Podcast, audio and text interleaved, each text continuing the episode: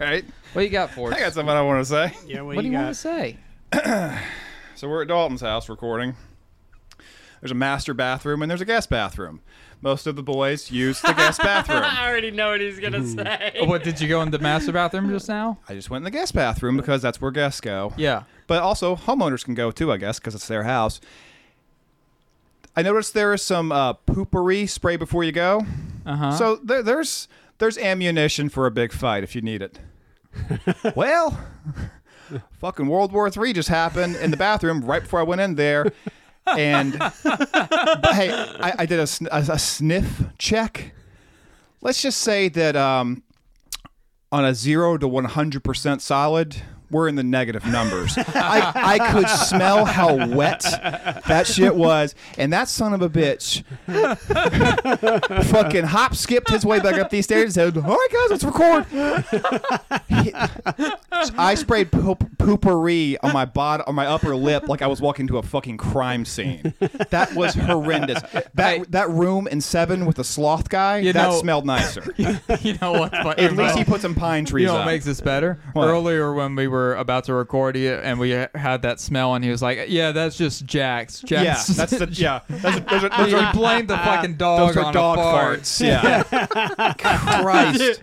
Let me tell you. So upsetting. I, I thought as soon as I came back up here, we were gonna start recording. I knew you were gonna go down there because I just walked out of there and dropped a fat fucking load. No, a, yeah, a load, not a log, a load. No, no, no, no. It was a log. Like- that was meat. That, was thick. That was not. That is something you drop on a forest fire. That was terrible. that was fucking terrible. That was fucking so tar. bad. Like I could smell the inside of you.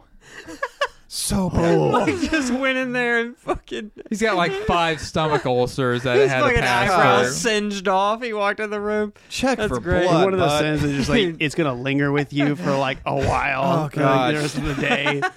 Occasionally So think about bad. I feel uh, great. I, I, okay. I'm glad you do uh, feel better, and I feel better, and I'm glad to be back here with you boys. And I'm sorry I missed the last one, and I'm. It's been a long time because we had last week where I was sick, and then we had Jesse's wedding month, Yeah. and, uh, and it's been a long time since I got to sit down, and I'm I'm really glad to be together with you boys. I was really fucking sick. I was I was obscenely sick, and um, I had fevers and chills and all that shit. It wasn't COVID, but um, I did watch a lot of movies. Mine was. Did I tell you I got COVID like yeah, you on the way yeah, back? Yeah, on the way back. Yeah. Do you watch a lot of movies when you get sick though? Yes. I watch I watch bad movies because I know if I watch something that I'm looking forward to and I'm sick, then during the length of the movie I may start feeling really bad and I may not like the movie and I may walk away from that movie for the next decade going, now I don't like that fucking movie. That's an interesting perception because I would say that I do the opposite you watch because I don't stuff like you know you like. Yeah, because I feel like watching a bad movie Yeah. makes me feel worse. You know what yeah, I mean? I, I watch like, Like- neutral movies. I don't watch like Birdemic or something. I can't watch watch something that's like really boring or just like really bad Yeah. because it just kind of makes you focus inward almost. So you're just like, I feel. Well, I, sh- I try to watch things that I, think are going to off be it. like a seven, and that way, if they're a seven, then they're fine. But then maybe they're a lot better. Yeah, that's okay. But I, I did watch when I was like hyper feverish. I watched Taken, the Liam Neeson movie. Yeah. Right, because I was scanning my like wall of DVDs, and I was so sick that I'm looking, going like, no, no, no, and then I saw the Blu-ray for Taken, and I thought, yeah, that's how fucking sick I was. I was like, that seemed like a good idea, and I watched Taken, and I gotta say, uh, re- still really good, still a really fucking good movie. Oh yeah, first is a great movie. And then it gets to the part where he does the speech, and I already had chills, but I still got chills because that speech is still a banger. And I sat there for for the next like hour and a half, and I mean like dazing in and out of consciousness. And I was going like, I don't know who you are, and I don't know what you want. If it's money, I don't have any. But what I do have is a particular set of skills. I've never been hard. and I am very small. but I can come. And I'm coming for you. Yeah. And I was giggling and Nice. laughing and feverish. I sat there for so long doing it that I'm like, I got Liam Neeson down. That's what I accomplished when I was sick.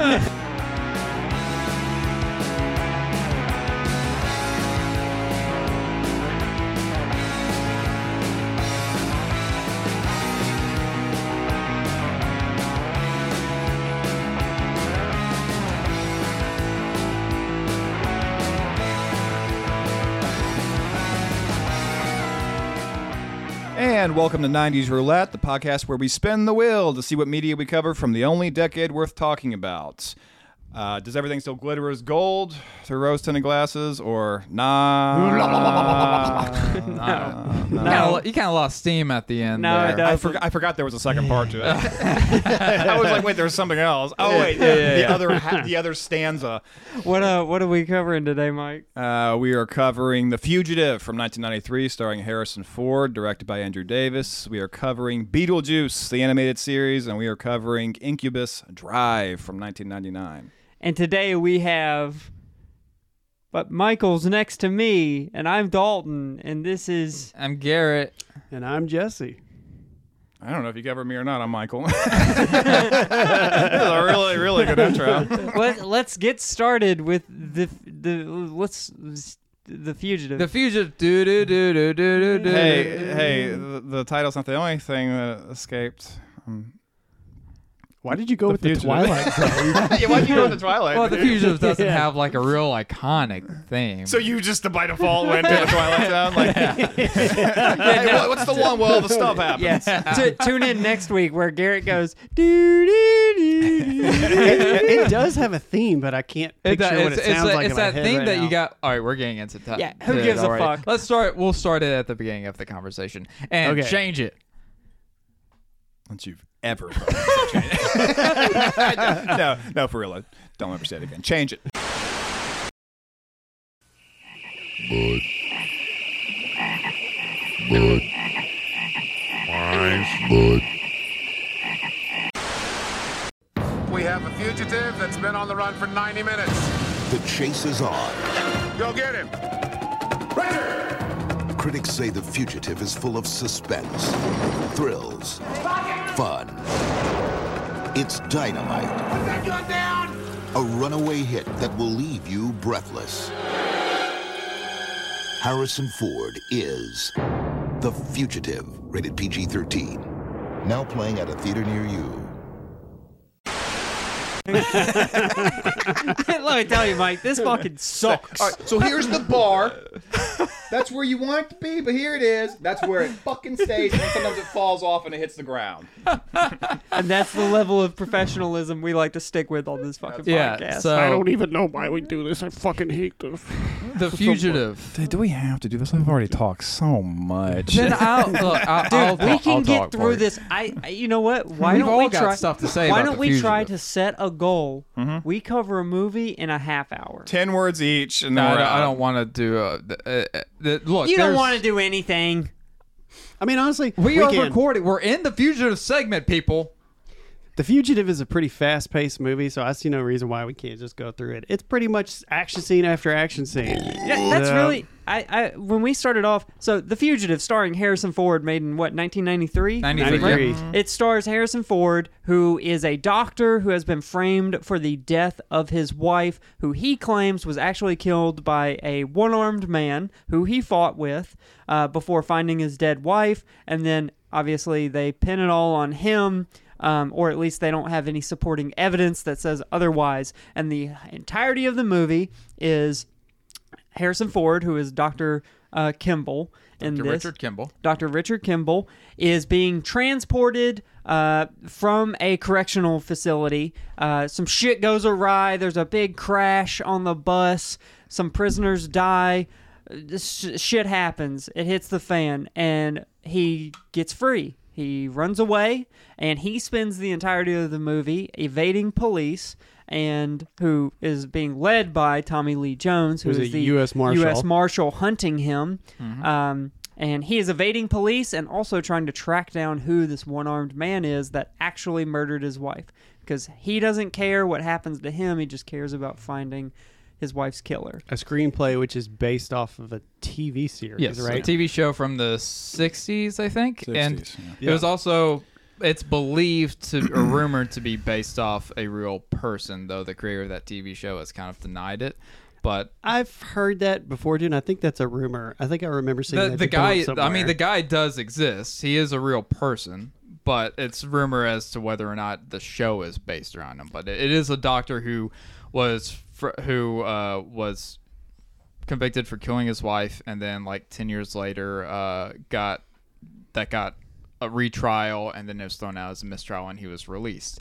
And uh, then, like shortly after, he he went back into being a doctor, and then he had a short stint as like a wrestler for, for some reason. It's kind of a weird wow. story in itself. Interesting. Yeah, but yeah, that that's kind of like Does that mean we're gonna get a Fugitive two where Harrison There is a- Ford's the wrestler? there is a sequel to the Fugitive. Is it really? I Yeah, didn't know that. It's well, called, it has nothing to do with Harrison Ford. though. but it does have Tommy Lee Jones and Joe Pantoliano. Yes. Uh, U.S. Well, Marshals. you're talking about U.S. yeah. Marshals, Yeah, right? U.S. Yeah, Marshal. yeah, That, yeah. Ni- that is 97, yeah. Yeah, that is spiritual a, successor. a, a sequel to it. which but is a good movie. It is. Robert Yeah. Downey Jr. is really good in that. But Yeah. to, but to, To go back to Fugitive, Yeah, to talk about Jesse's point uh, in that this movie moves, I was very surprised by that because going into Yeah. this, I thought So much suspense, suspenseful thriller. This is going to be like a slow burn movie, Sure. and it does. It's it's not. two and it's almost two and a half hours. It's it's like what two oh nine. two oh nine. And you're thinking they got plenty of time to like preheat the oven and kind of like put the thing in no, and, and let it go thirteen inside. minutes in, there's like a massive Dude, train crash. There is it hard. It does a hard like cold open on just like the they wife get being into it murdered. immediately, like within Yeah. the first three Dude, minutes. they don't he's even a- show he's- the courtroom. I think within the Ah, first they, thirty they just No, say, they show the courtroom. Well, they show they, they show it. And they, they say slam a gavel and say sentenced to death, and it's which like is what a the harsh fucking fuck? conviction. Yeah, he's for in- Yeah. which by the way. I didn't know this. I was looking at some of the trivia on IMDb after, and apparently Harrison Ford argued with the producers about that in the making of the movie,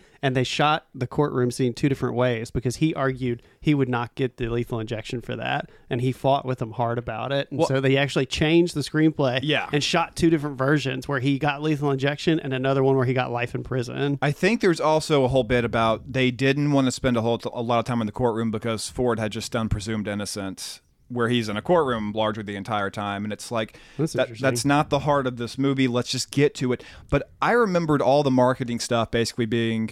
You know the bus crash, and then the plane or the uh, the train, and then of course the stuff in the sewers and all that. And I thought it took a while to get there because I haven't seen it since I was probably nine or ten, maybe.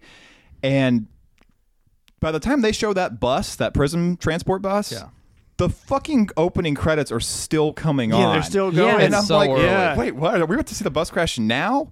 And I'm like, what do you? What's the rest of the movie? It shows him running through the woods and Tommy Lee Jones giving his "We're going to search every outhouse, doghouse." Like, Which, and- by the way, and the that's, credits that are still speech going. is not as memorable as I thought. And I think what it was is because it only goes for about five seconds. You know? Yeah, he's search like- every outhouse, doghouse, henhouse. This is. The, I think through osmosis we remember it being bigger because of all the parodies. Parodies, yes, right, like exactly. every like Saturday Yeah. Night Live and Mad TV, This and is- everyone's yeah. doing That's where that. I knew a lot of the Fugitive. This is the first time I've actually seen the Fugitive all the way through. Same. And a lot Gotcha. I knew it from was uh, parodies. It was probably Um, just on TV a lot as a kid on USA or yeah, TNT that or whatever. too. Um, Yeah. I know like Family Guy did a parody of it, of like at least the sewer scene or Yeah. Something. Um, the what I, the my biggest like introduction to the fugitive was actually Scrubs because Neil Fl- Neil Flynn. yeah, Yeah, Neil Flynn, who plays the cop on the train at towards the end, is the janitor on Scrubs, and so there's an episode on Scrubs, and like the the one oh, of the really? running- Wait, one- the, the janitor, the yeah, the the, ma- the mean one or whatever.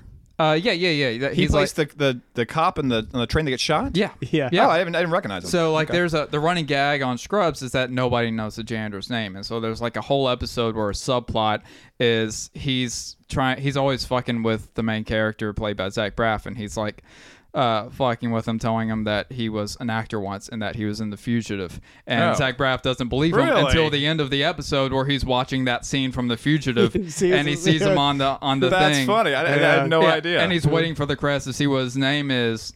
And then like at the end there's a thing where uh he said he says I, I saw I saw I saw you as an actor and he's like I have no idea what you're talking about. and then he walks away and then at the end he goes Kimball and he's like pointing a fake gun at Gotcha. uh, That's Zach right. Braff. So Yeah. that's how I knew the So- Fugitive. yeah. I Speaking, knew that speaking part. of names and credits and people who have screen time and all that, Jane Lynch is in this, Yeah. who's young, and she has not a big part, but she has probably as much screen time as Julianne Moore. Which is okay. So and I Julianne read Moore's something. got like a pretty top bill, not top bill. Yeah, She's got she, four- she does. she's she's fourth she- bills. She's, yeah, Yeah. she's one of the top bills. And she's, she's only in in for like two five, scenes. five minutes. Yeah. There, one thing I never realized about this movie either is that both of those characters, Julianne Moore and Jane Lynch, Mm-hmm. both of their characters were originally written in as being a romantic interest right. to I Kimball. Right. And they cut all of that out ultimately because they felt like it was weird. Yeah. seeing him with another woman. he he's have trying to revenge. Yeah, he's trying to avenge his death or his wife's death. So they cut And all I of her mean, stuff I think that was a. I think that was a really smart move. Yes. Uh, ultimately, because it would have made the movie drag. I Like agree. you said, it, it, doesn't makes drag. it seem like i if you didn't cut all of that out, it makes it seems like mm, er, makes it seem as though his wife's death isn't his like top priority, Right, And right, isn't right. as like the main driving force Yeah. between him even being alive anymore. You have time to Right. flirt. And not I mean, only that, but yeah, he's he's too busy trying to evade the police Right. while trying to solve the murder that he Yeah. doesn't have You're not gonna be to a do any of that. playboy at the- yeah, at- it during make all that, too. So I, I did see that. Yeah, they had a lot of scenes they filmed with Julianne Moore, but when they cut all those out for good reason, um, they did keep her top billed because Julianne Moore. This was not like her first movie. She had been around Mm-hmm. No. since like the late '80s, early '90s. I mean, it, it- from like '90 to like '93, she is all over the fucking. Yeah, I place. also did not know that this movie was the reason she got cast in Lost World too.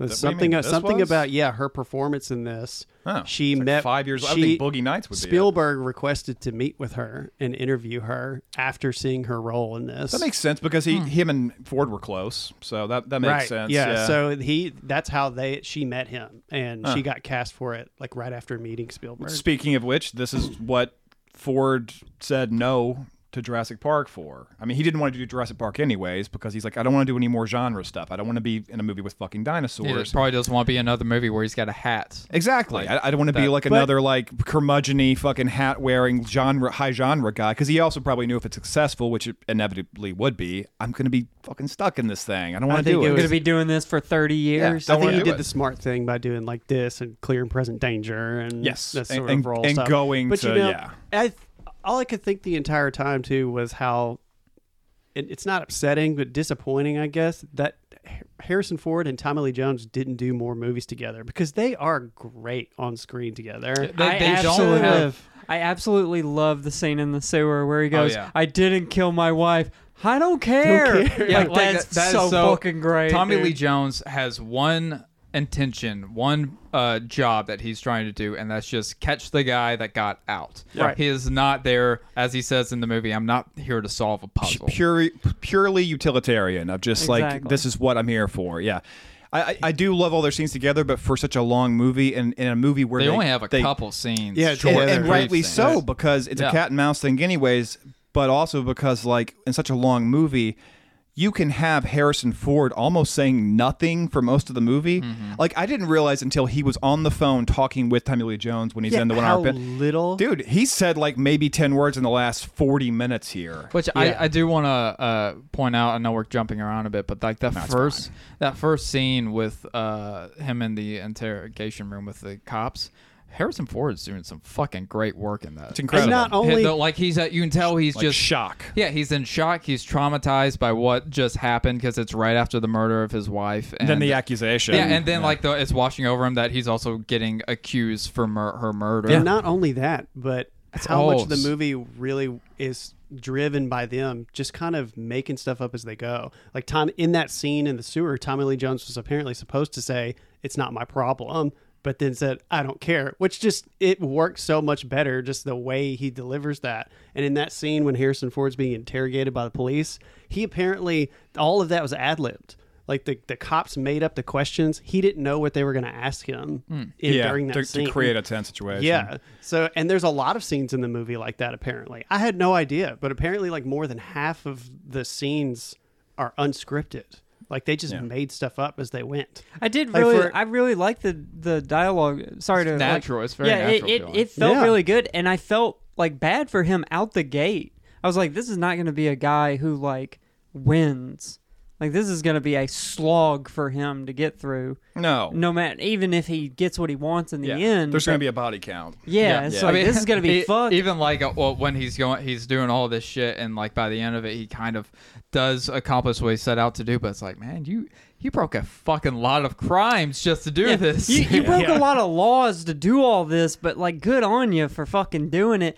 Because even through all of it, you know, throughout the movie, you see these little glimpses where, like, yeah, he's just a fucking good natured guy. Not, you know, he's mm. not just some like high society doctor who's important or whatever who got framed for killing his wife. He's actually like a, he cares about what it, he at least seems like he cares about what it means to take an oath And do the right thing. of like being a physician or like Yeah. being a surgeon or whatever because he looks out for the guard in the initial train crash he looks out for the kid in the hospital Which who that that has bus the chest that x-ray bus And takeover. then he back to the protects beginning. Tommy Lee Jones at the end. Yeah. Yeah. Yeah. That he that doesn't shoot tommy lee jones in the There sewer were- right. Uh, next There's to- a lot of chances yeah. to do Besides thing. his like evading police and escaping initially in the beginning, there was one thing that he does that made me think like, mm, you you might not get away with that one though. Is when he takes the guns off of the subway and then drops them in the mailbox. Yeah. like that's Yeah. a federal crime.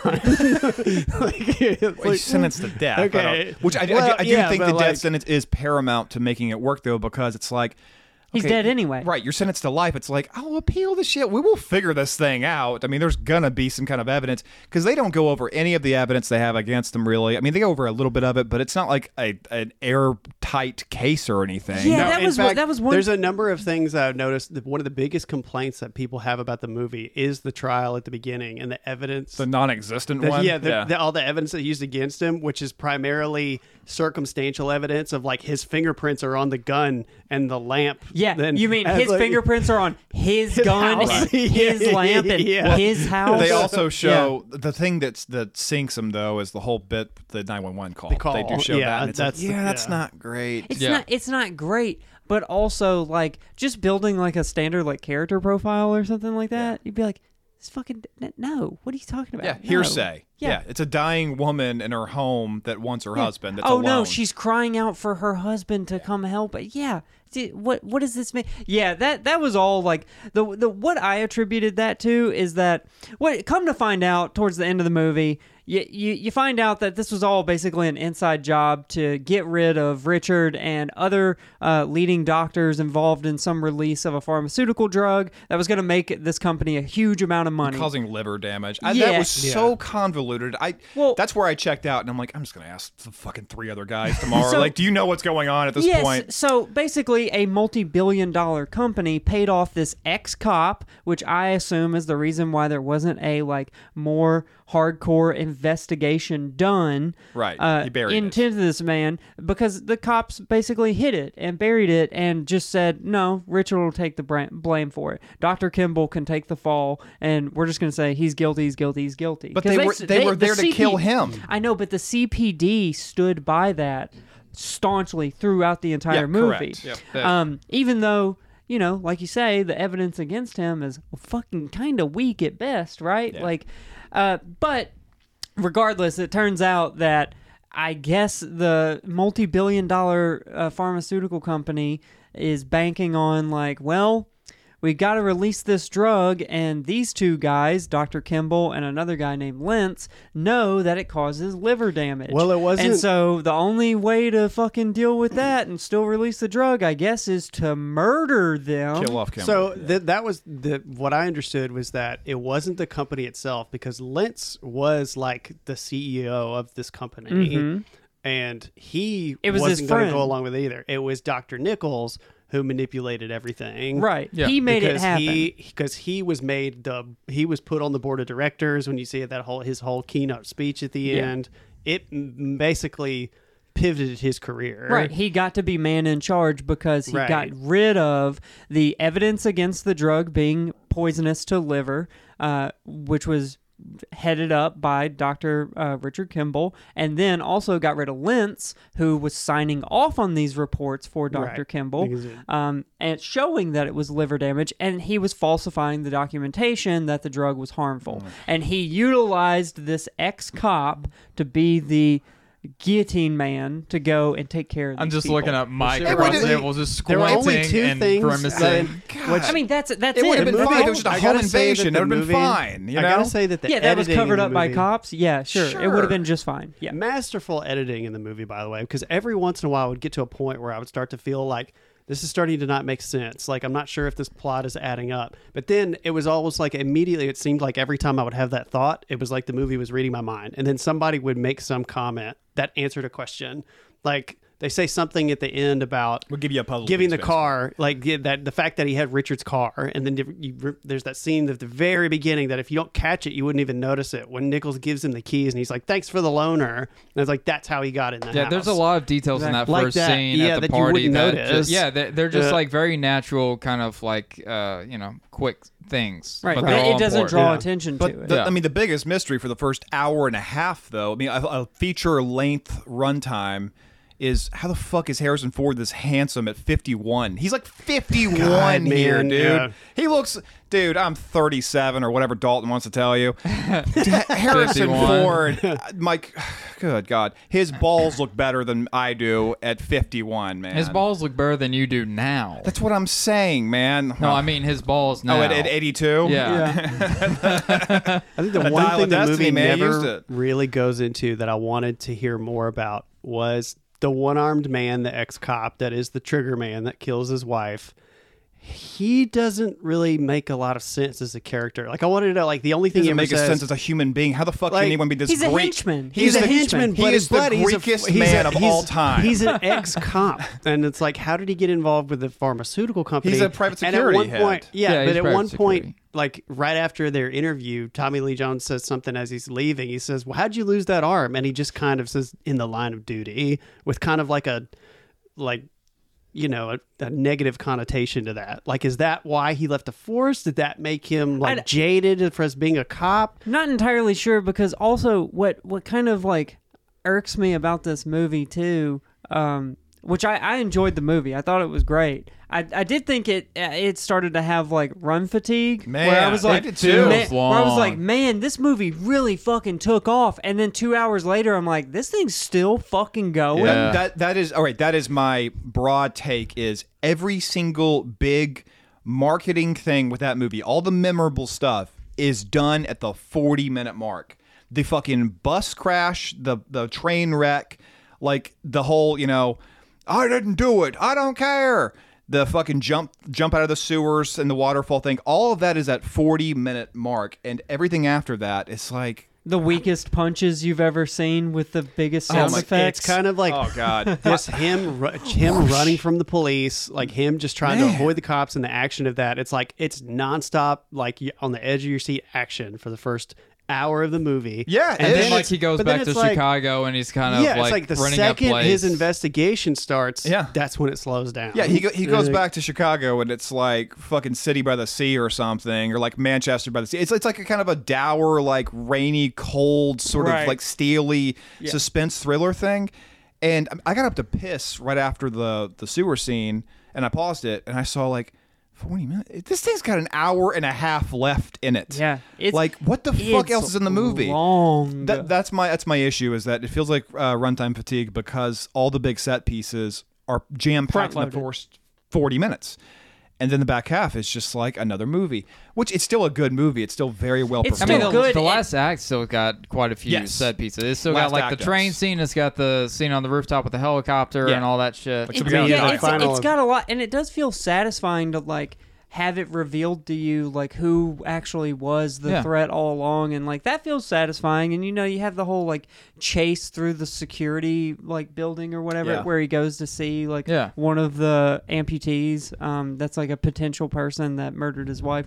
But yeah, yeah, that, that Yeah. scene's great when he goes to the courthouse, the jail. yeah, Yes, with and like the most chasing him down inept the cops stairwell. ever. Yeah, yeah. And, and Tommy Lee Jones, there's the the real. I guess that's Staircase. that's which apparently uh, that, famous that was another scene where uh, this time Tommy Lee Jones really got into it with the producers in the part when he's trying to get through the security door and it shuts on his foot Yeah.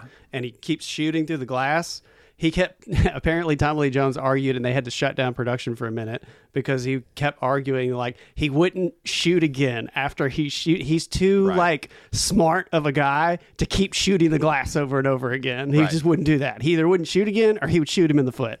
like, he- I, I did think like the foot is where you should shoot. Yeah. the foot is Yeah. where you should shoot. Yeah, what are you running from you. What are you doing? Hey, I, I did think it would But be. I, I like that uh, that scene a lot where he's trying to get out the out the yeah, door and it's, it it's, it's intense. Yeah. I One would have. I thought would have loved it though if he had run through the crowd and part of them, and instead of pulling out his pistol, pulled out that little tweeter thing from Men in Black, Yeah. and just like blows a hole in pink side of missed it, and then he turns us. Let me have your attention. And look, look right here for me, please. Like uh, that. That right there was just an explosion of swamp gas. Um, and I have been hard before. I, I've always been able to get hard, and I'm not that small.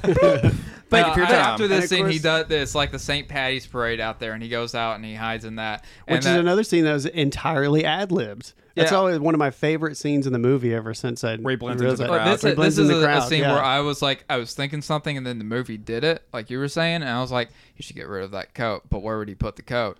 And so, and he does end up getting rid of the coat, but they never show you what he does with the coat. It's just so It's gone. like, yeah, because I'm Yeah. thinking like, well, if he just throws it on the floor, can't Tommy Lee Jones just see the coat? and Be like, all right, I'm looking for somebody that I has his thought, undershirt. Right. I thought actually there's a guy in the crowd who is holding a coat. He's like as Harrison Ford be. is running I was away. looking for it, there's but I a didn't guy see in the it. crowd that is holding a coat, and I've assumed, oh, he handed that guy his coat. Every time I watch that scene, I'm looking to see if anybody notices Tommy Lee Jones and Harrison Ford. It was, a- it was an entirely ad lib scene. Like right before they were, while they were doing production, the the director apparently asked the city, got permission to, for them to just shoot in the parade, and so Harrison Ford and Tommy Lee Jones just ad libbed the entire thing and just went out there, blended in with the crowd. And you had one guy on a steady cam just following around, just watching them Just a bu- pretend to just drunk blend in. Chicagoans. Uh, yeah. Oh, you But, like, fucking see us apparently, over here? It's fucking Indiana But like you get, over but you got Tommy Lee Jones doing great stuff, like jumping up and looking and like waving up his Yeah. hands, and Harrison Ford just pretending to blend in, and apparently nobody noticed for like a while, for several minutes, You know, that wh- they, they were there. when they first go to Chicago uh, and they show the St. Patty's thing, the first thing they show before they even explain St. Patty's Day is they show the uh, the river and it's green, you know. And Yeah. she sat next to me and she goes, St. Patty's Day. And I looked at her and I went, I would fucking hope so. like, it's just a really filthy source of water otherwise. it's yeah. National Well, Shrek that's Day. Doesn't he make a com- National doesn't, doesn't he have? There's a famous comment that he makes in the movie too, right? Doesn't he say at some Why point can't they like, dye why the can't they die it Yeah, why can't they, did, why can't they die at blue the other 364 days a year? Yeah. Now, I, I had I had a thought with the U.S. Marshal crew because there's a whole like ensemble of them, and none of them are like famous people. They're all like character actors and stuff. You know what it reminds me of? The Tommy Lee Jones and his crew thing mm-hmm. reminds me of Twister.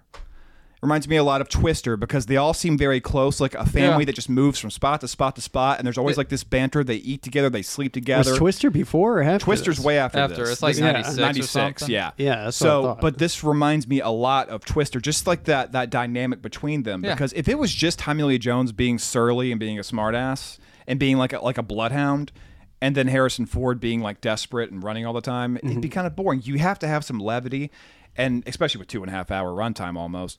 I think that Tommy Lee Jones and his Twister crew make that work because there seems Yeah, like there's a lot of The banter. only way that would have That's- worked that's- otherwise is if there were more scenes of Harrison Ford and Tommy Lee Jones together, because that's basically what you have in like Catch Me If You Can, Right, Which is great too, and their their chemistry on screen is similar and is great. Yeah. that's Yeah, there's why that there's a lot of banter amongst his crew, and it, you know it. which makes you like Tommy Lee Jones. Yeah, yeah, because it makes you see him as more than just like a hunting dog. I think the only scene that the the, the only time that that scene or a scene seemed like kind of unnecessary, like if you were to trim the movie. At first, I thought the the big prisoner that escaped with Harrison Ford, the the mm-hmm. black prisoner.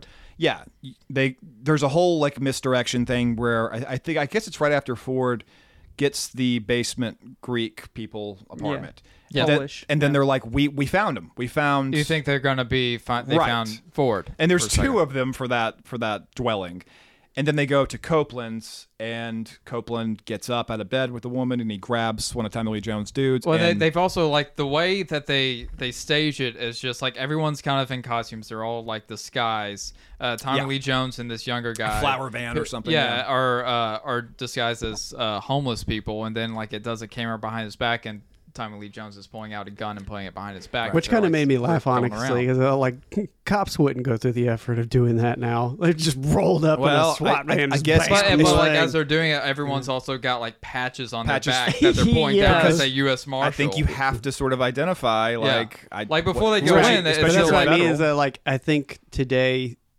in most situations like that they probably wouldn't even bother trying to blend in first. They would just roll oh, up Oh, and do it You fast. just yeah. rolling quick.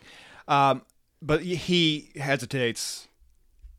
Not at all. I mean, he turns that corner and boom, boom. I mean, to the point where he gives this guy fucking tinnitus. Yeah, he gives his, his crew member Newman uh, a, uh, I mean, a- like, a bit the of back ear of his shock. jacket is cut from one of the bullets. If you notice, like, Yeah. he grazed him just about with one of those shots. Yeah. And there's a, a nice little, s- a, a really cool scene with the two of them out there where he's like feeling his ear. Yeah. The guy's feeling his ear. He's like, he knows he's got ear damage, and he's like, you could have just bargained with him. He's like, you didn't have to shoot him. You could have bargained with him. And Tommy Lee Jones is like, I don't bargain. I don't bargain. I don't do that. He whispers it to him. Yeah, he- yeah, It's just so, yeah, he just- yeah, I know. He's like, it's your, it's yeah. your- can you hear me right Can, now? can you hear this? Can you hear this? I don't bargain. And he walks off. But right after that, he's on the phone with, I guess, his boss, who we never see. But he says, like, yep, he had one of my kids. One of my kids was in danger. I took care of it. Okay, well, then be mad at me. And hangs up, or basically. What, but basically, Yeah. that scene is only there to let them know this guy is not above reproach. He's, he will shoot. He will shoot someone. And any other movie, I think, would have showed, especially a talent like Tommy Lee Jones, have a whole standoff and then have a code word where the guy ducks down and Tommy Lee Jones shoots him. But they show him as a cold blooded killer in that scene. Mm-hmm. And, but I But you're guess right. I do like that they show after that that he gets into an argument with, I guess it's like a chief of police Yeah. or something. He's arguing with about taking the shot. And then there's Yeah. another scene that I, noticed basically, later that I, I know never who noticed this guy is, and s- someone was going. He was going to die either way, and I'd rather he die this way than one of my people die in the process. Right. And then there's another scene that happens later that made me think like it's interesting that they put this in the way that they did because it almost shows that like Tommy Lee Jones is in a way kind of feels regretful about that and feels kind of bad about putting him in danger like that. He's on the phone with that same character later and he's giving him new information about something about tracking Kimball. And he says like, "Don't let him give you shit for your ponytail." And he's like, "I won't, sir." And he's like, "Good Yeah. work, young man." And he's like, "Thank you, sir. My pleasure." And he's and it's like, There's just a good the way he gives him, yeah, the way he gives him a pat on the back was just kind of like they bust eh, balls, Yeah, yeah, yeah, they bust balls. Yeah. cl- these guys clearly like don't spend a lot of time at home. Like the, the, their home is on the road with each other, for lack of a better word. I Right. mean, they they, are care a lot about each other. family. So yeah, But the the so one thing about like it, overall the movie, it's action sequence after action sequence with uh, you know Dr. Kimball trying to figure out who this guy is. Turns out to be an ex cop. Um, who was working with the pharmaceutical company, uh, and his good friend Dr. Nichols actually was behind all of it that led to his wife getting killed, as well as one of their uh, associates uh, named Lentz, and he tracks that all down and everything. Uh, so he has a run in with uh, his wife's killer on the train, and that's where you see uh, the guy draw the gun, says Kimball, and then the one armed guy whips around and shoots the cop, and they get into a tussle, and once again throw the weirdest looking punches ever with absolute. Comical sound effects behind them It's how But- like it's how like huskies would fight if they were like standing on two legs. It just seems so breathy and heavy and strange. and slow and ju- yeah it's Like- it's very like fun every like Two drunk grandfathers at a baseball game. Every every like hand to hand combat scene in this movie is a whole lot of wind up Yeah. for like the weirdest delivery into a whoosh like you can tell it's like sound effect. it's still that era of Hollywood movies where they don't have real fighters doing Like hard a lot of the stunt work. cinematography. Yeah, yeah, yeah, uh, or doing the fight choreography. but one but one of the things that stood out to me that I I think he asked the the ex cop the the guy the one armed guy I, I I forget his name Sykes. Um, Sykes, Sykes Yeah, yeah, Richard Kiel that played Jaws from Bond. The Yeah. ugliest, a man who bleeds tzatziki sauce. like when, when he was going through his drawers in his house, I was hoping he would open one drawer and there'd be like the prosthetic arm, and then he opens the next drawer and it's like a bunch of lamb kebabs or something, some pita. teeth.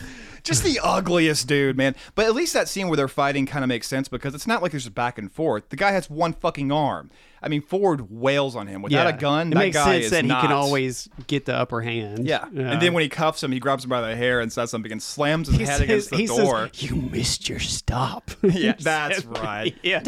So so uh, it, Go- Goofy like one off the side though. Like he asked at one point like why Helen, and they just like there's never anything else. I don't like, think he asked directed him towards that though. He I- asks he asked Nichol- someone. he asked Nichols that on yeah, the roof. Why Helen? But like there's never any resolution to that question.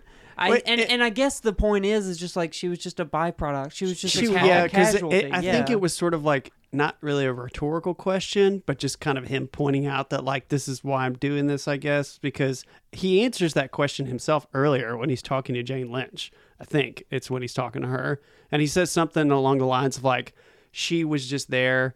They were after Collateral me. damage? Yeah, like it hmm. was about me. It wasn't about her. Like he's already figured that out, so he doesn't even really need him to answer that question. So, was there nothing about when they called him into surgery that night? Was that not part of the plot to get him away from the house? It- no, I don't think Because I thought that he uncovers think- that the one of the doctors that was in on it basically said, "Call him." See, I thought it was actually it just kind of happened that way because that was why the wife was in the middle of it because he wasn't home yet and he was supposed to be, right?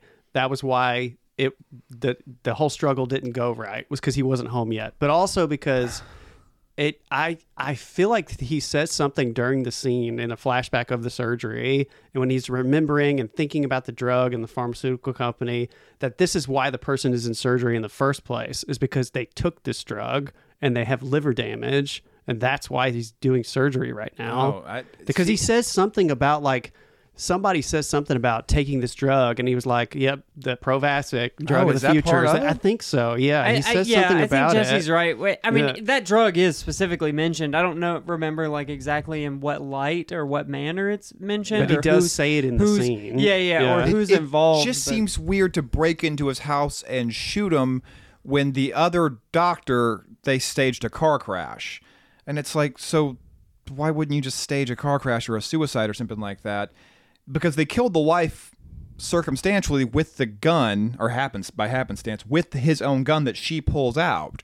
So Well, what- they he beat her to death. He- he caved her head in, but they interesting shot her. because yeah, but he shows the, Yeah, she see- died from the beating. I think. Right, you said. see the he one, shoots her in the stomach. you see the one the one quick shot where it shows her getting shot in the stomach and Yeah. she reacts, and then you see her getting beaten over the head. And when she's making the phone call and she's dying, and he hangs up and he puts the thing back on the ground, whatever it was, the lamp or whatever he had in his hand. Yeah. So yeah, it kind of implies that like it probably was the head trauma that They- killed they her, but specifically she say did that. get shot. Yeah, when they're so- listening off, they're like she died within three minutes of.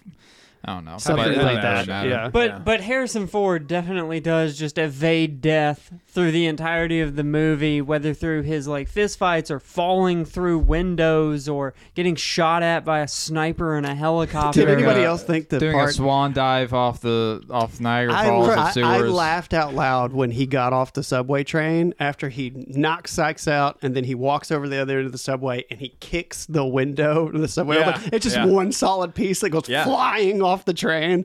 Like, Which there's th- no that, way. that glass may be like that in case a train did get stuck or there was like an emergency on a train. It may, it may be like like a windshield or something that kind of glass where yeah, this allows people to get out where they easily don't cut bro- themselves easily up. bro- breakable maybe, I but just the way so. that whole frame just goes flying off the train is like, Hey, this is like super Superman strength, that kicked this open. yeah. This, this is a man that's been incarcerated. but uh, for all the silliness though of some of that stuff and the feats of strength and all that, I mean, this is just going way back.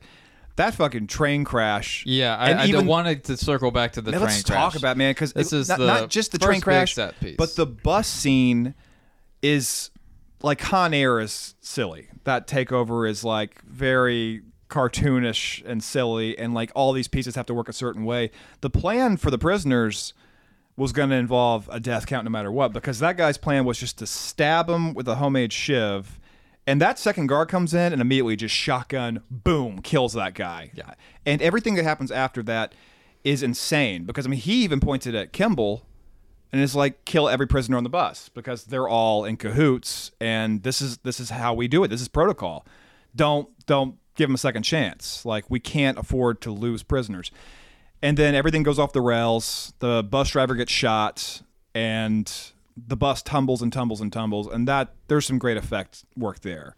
Which is like, Um, man, I mean, once the bus stops and then they realize the train is Yeah. coming and the actual impact of the train crash on the bus, like, Yeah. I mean, that They- looks so fucking good. They it- got an actual that it was a private uh train track and they got actual fucking train for it. It wasn't miniatures or anything. right, Right. it's a real Yeah, they effect. had- They had Like, one yeah. shot at They had doing it. one, One shot. shot. Yeah. Yeah. and they have like 11 cameras set up. One of them was set up inside the bus. Right. And so, somehow that footage survived. Andrew Davis apparently did weeks of prep for that. Yeah, I'm and sure. like They, gr- they, green screen to- forward. Like they got Yeah. engineers to come out and look at everything and determine like exactly what the impact was going to look like, They how put a, far the uh, parts like of it a, would a fly. discharge thing on the front of the train, so when it hit the bus, there would be an explosion. explosion, right? Yeah. It, Like God, it looks it's so it's good. It's really insane like how much work they put into that uh, and that's the guard on the bus is Richard Riehle the guy from office space mr jump to conclusions right. Yeah. yeah which i mean he's he's dead serious in this um, but even after the actual impact of the train on the bus and the derailment and all that it's very like practical and there's weight to it it's like the way those train cars are coming off and all that it feels like if anything even nicks you you're fucking dead Apparently, I didn't know this either, but it makes sense why when after watching the movie now. But Harrison Ford apparently really injured himself during that scene. During Yes, the train. yes. That's And why he's he- limping most of the yeah, and he's Yeah. limping the entire movie, Right. and that's because he really was injured. That wasn't just him faking it for the role. Like You- he really running was. and yeah, he really did tear his ligaments or something, and then he was supposed to get surgery, and he told them no because he wanted it to be real for the Right. rest of the movie, which is. Damn, Harrison Ford! Like, there's a reason you just won that Cannes Award. I realize Like- there's another movie um, that Andrew Davis made years later, three years later. Holes. no, He did Right. make Yeah, holes. I He- he did too. make I was like, holes. damn, He that's did make holes. an interesting. and Andrew Davis thought. made um, Under Siege right before this. yeah. He made some and Seagal, two Seagal movies. He made two Seagal movies. He got Seagal basically a start, and then gave him his big prestige movie. He did uh, the package with Gene Hackman and Tommy Lee Jones back in like '88, I think, which is a, an actually a pretty good movie. It's a lot like this. It's just a very human, like Chicago cop versus bad guy kind of thing. And then three years later, he made Chain Reaction with Morgan Freeman and Keanu Reeves, which is very similar to this. It has one giant like action scene that was the entire marketing campaign where like the fusion reactor explodes and Keanu Reeves is riding the bike out of it. And it looks very good. I don't know how it holds up now, but it was an incredible shot. I mean, it's like a guy riding a bike out of like an atomic blast. But the rest of the movie is kind of like a sleepy, quiet, like on the run, people after you, and everyone's out to get you, like paranoid thriller kind of thing. It's very much like The Fugitive. And then he did uh, he did End of Days. Uh, did he do End of Days? Or am I thinking of something else? No, he, he did he did Collateral Damage with Arnold. oh right, okay, and then he yeah. did Holes, and then everything after that's kind of just like which Holes is great. Uh, I remember not being terribly impressed with Collateral Damage. no. But- Uh, but One to of the like, worst Arnolds. But to like jump back on the fugitive and kind of hit the end, like wrapping it up, I I actually really like what, how the movie does end in that like it keeps on brand. He confronts Dr. Nichols. He says, "I know everything about how you were involved in my wife's death and all the shit that you've been doing, essentially for a position position of power and money, right? Yeah. That's in- what he in did front it for." of all of his peers, like while he's giving Right. an actual like presentation, keynote speaker talk. Yeah. He he confronts him, and then they go to the rooftop of the hotel, and he goes through just a banger of a fucking fight with him. Get shot at. They fall through the elevator I mean, shaft. they both look beat the fuck Yeah, up by the They go they go through a skylight down like fifty feet. they, they end up in a laundry floor that ends with Tommy Lee Jones and his buddy going Joey down Pants. there, yeah, Uh, hunting for Dr. Kimball because they don't know Dr. Nichols is there. Right. Yeah, well, they, Yeah, they that- know that he's there, but like they're they're looking for Kimball. The still. mission, the Tense- mission statements. to Tense final cat Yeah. and mouse scene And- where everyone is they know they're all there and Exactly. no one can and, see each and other. Dr. Nichols um, manages to knock out. Uh, I want to talk about that. that is the goofiest he fucking grabs thing. it dude. is a steel beam suspended like with pulleys or something. On he a sends rail. it on a Yeah. rail and it hits Joey Pants and it looks bad. Yeah. He hits him in the face with it and I'm like, and that the is fucking death. no, It- and the nose. Yeah. That it, is it death. looks like Yeah. he turns around and leans into this steel beam Holy to be knocked out by it. It it is the hurt to good. see, though, It, It is man. the it goofiest sent his, fucking known thing. into, his nose into his brain. Yeah, Right. he's dead. But like, like you see that and you go like, is he in U.S. Marshals? Like, oh yeah, he's in there. It's like, so he survived. That? 'Cause it never says it. It's like he probably looked like irreversible. That Well, he- scene. he has fire a facial movie, extinguisher. he's still talking. Yeah, That- he's that's, there. That's right. Yeah. He's at the He, end. Yeah, he has that little line when it, they're like rolling him out, and he's got his face all bandaged up. He's like, maybe I should take some He vacation says, "Tell time." Gerard Yeah. I'm taking my vacation." And so That's right. it, it, it, it ends up Dr. Nichols gets the jump on Tommy Lee Jones and has is about to shoot him in the back, but fucking Well, that, Har- that, that- we should uh, like the reasoning for that. uh, I feel is also very justified because uh, Tommy Lee Jones is like baiting Harrison Ford, saying, "I believe you. We know about Nichols, We know-" Right. And it, you, when you're listening, you're like, well, he could just be lying. He he knows that Harrison Ford thinks all this stuff about Nichols, but he could be lying that he actually Right. believes him. But the that important makes him a target for Yes, Dr. that Nichols. man yeah. Nichols now believes that he is a target, and so he jumps out ready to shoot. and then Lee Harrison Jones. Ford comes out in the like goofiest way with a Yeah. pipe, Just a pipe. n- hits him in like the, back back, of of, the his leg. leg, Yeah. and that makes him go ah and throw his hands up, and then he hits him in the back, and he falls over. And he di- he has disarmed him, and Tommy Lee Jones whips around and has his gun trained on Harrison Ford, and he doesn't shoot. And it, it like the the movie wraps up like you know Really uh, quick not- after that. very- yeah, Harrison Ford. very- Harrison Ford makes a point to say they killed my wife, and Tommy Lee just he says, "I know." Even though Harrison Ford didn't have to say that because during the scene, Tommy Lee Jones is trying to goad him into coming Yeah, out by, by saying like by saying, that exact he says, He says, "I know the truth. I know what happened. I know about But, the but like I was company." saying, he could be saying that as a lot, like he knows Just to get- he knows that Harrison Ford believes this is what he could be saying that as. That's Exactly. But Yes, you, you're you're right. not sure Yeah. if like he's if Tommy Lee Jones actually believes that, or if he just like knows what Harrison. Oh, that's a law enforcement and- thing of like, I, I, I know, I know. Let's just go sit down where we can Exactly. get comfortable Right, and talk to about get it. you He's in just- a more he's just position. baiting you Right. out. Yeah, but it wraps up very quickly. And quickly, I, I think you when said. uh, Nichols comes out and he sees that Nichols was going to shoot him, whether or not you know, that has absolved. yeah, Yeah, I mean, he saved his life. Yeah, but he also knows like even if he was lying before, now he knows. Oh, okay, Nichols was right. guilty of And, uh, something. and along with all the other little like nice Mother Teresa breadcrumbs he's picked up along the way with like helping the kid in the hospital and Yeah. saving the guard uh, from the train uh, crash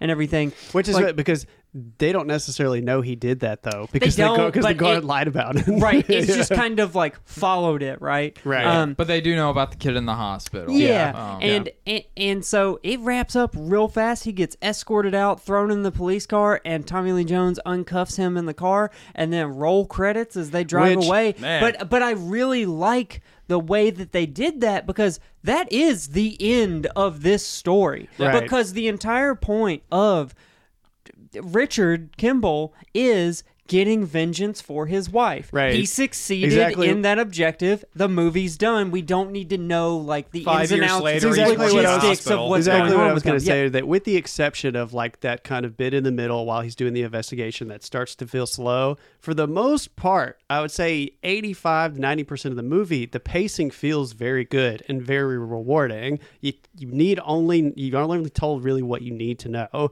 and you feel rewarded for it for that. And I think probably one of my favorite scenes in the entire movie is after he cuffs him, walks him out, does the part walk to the car, and the journalists all come over and are trying to get him to talk, and then they turn and start questioning the police, and did you get that very cathartic end to the story where now you know everyone is on his side because the journalists are all like, so there's a one armed man in custody now, like, and he's saying that was the person. Is this the guy? And the cops are like, uh, well, you know, There's a lot of one-armed yeah, There's a people. lot of yeah, they can't Yeah. give a good answer, What? and it's Yeah, like this is they a are great still, interview. They are still gung go, even with a But man it makes in them look so bad, and Yes. they're like, "This is great." Dude, Yeah. I, I actually, yes, I'm glad you brought Yeah. that up because, like, fuck, does this movie make the CPD Looks look so like shitty. The most most blood hungry idiots. Yeah. Just holy shit. Oh, they, But- they make a mention of it. Like once that cop's dead on the train, they're like, "Just- the CPD's going to eat him alive. Yeah, Cosmos Right. is in Yeah. the car, and then later, Yeah. once the once the helicopter comes out, They and fire. they're on- they Yeah. just like if you see him take the shot,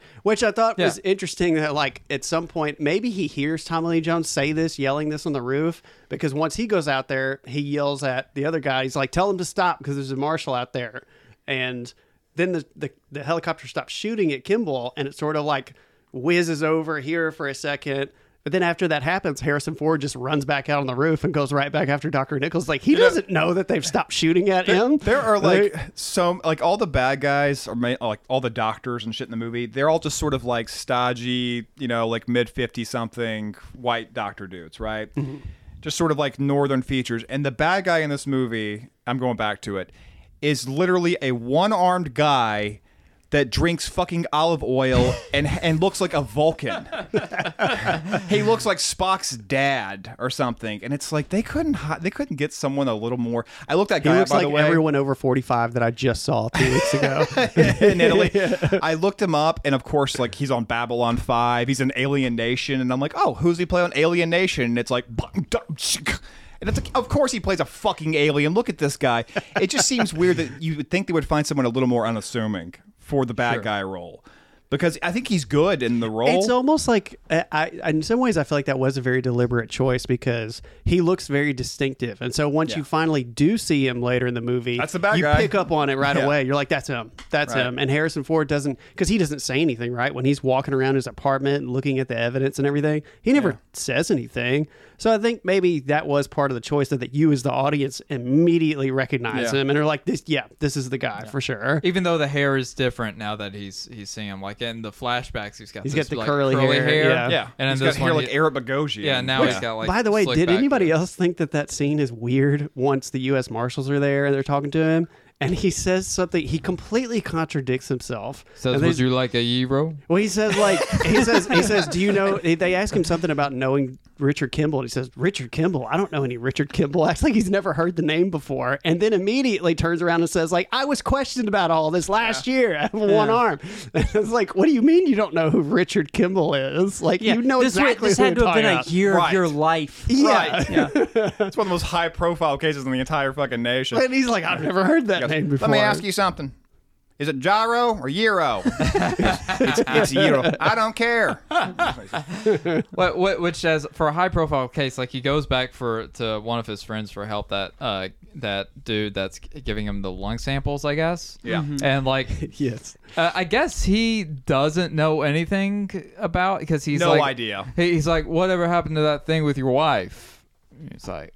It's Right. We're working on it. It's like, what? How? What do you mean? What happened to the thing? This had to have been This, all this over would be the like fucking me and place. OJ Simpson You being like, this "How's guy- Nicole doing?" Yeah. Like, what? The, what do you mean? Like you saw this guy every day Right. at your hospital. Everyone at the hospital knows about this case, has talked about it, and it's one of the most nationally uh, high profile cases. You telling me you don't know what's going on? You're just like, whatever happened to that thing with your wife? And then That later, thing with and your then- wife. and then not only that, but he is just the worst liar ever. When the U.S. Yeah, Marshals he, show up, he lies to Yeah. him only to turn around and be like, "Yeah, I was lying." that, But that thing They with your go- wife, like she had scarlet fever Yeah. one time or something. They're Well, like- the, the they're cops like- show up and they're, they're like they're asking about Richard Kimball in relation to someone else. And he's like, I never, I, I haven't talked to Richard Kimball. I was like, that's not what we said. She's like, "Could you tell us about this? uh, What Richard Kimball was doing with this person?" He goes, "I ain't seen Doctor Kimball."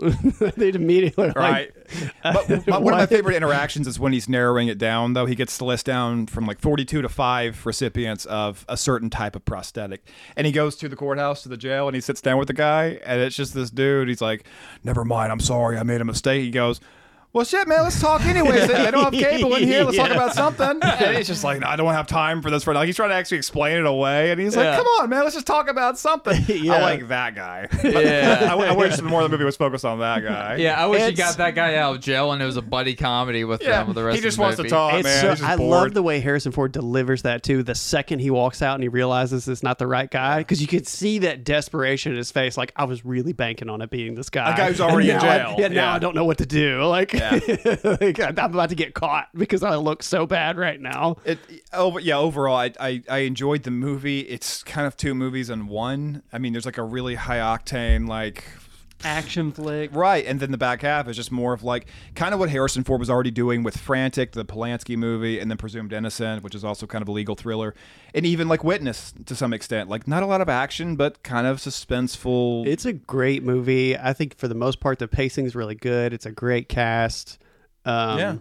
Harrison Ford. I I would argue this is in some of his best performance in this movie, and yeah, I realize my opinion is biased because I watched this movie probably a hundred times when I was a kid. Yeah. and it's like you said, it was one of those that came on TV all the time.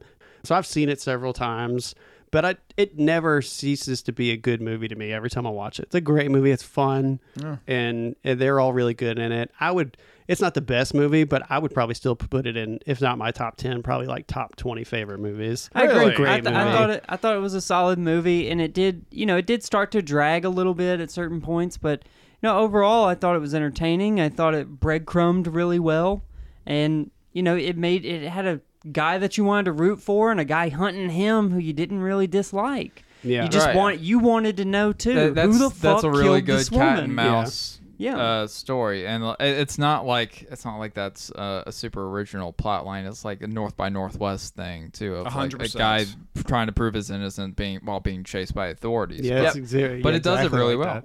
Yeah. I, so yeah, like any any final thoughts about it from Uh, you? Fucking oh, we you know we didn't talk about that. We were gonna come back to the the theme music, and uh, it doesn't have like a recognizable score or anything, It's but like- it, it's got the thing of like early '90s scores where Is- it's is- just like is it like a- boom boom ch- James uppercut- Newton Howard or something. Yeah, Well, there's yeah, this, yeah. There's this very specific investigation music that plays Yeah. like, every time he's starting It hunting a new feels clue. so Law and Order. It's to like. It yeah, kind of does, Order. but It's it's, like got it's a lot of almost like a percussion, and xylophone. it's like bells do- do- do- sounding. Yes. It has this weird like it feels like GoldenEye like menu music. Correct. Yeah. yeah. yeah. it really does. That's a good analogy. Yeah, but that's I mean that was the kind of music that did that was in a lot of movies like that. I feel like in in that era. Well, um, yeah. May, maybe we'll roll U.S. Marshals one day because, uh, like, Yeah, like even though, even without Harrison Ford, I mean Tommy Lee Jones, that's that character, and it's all that that ensemble with him, and fucking Downey Jr. is great in that, and Wesley Snipes,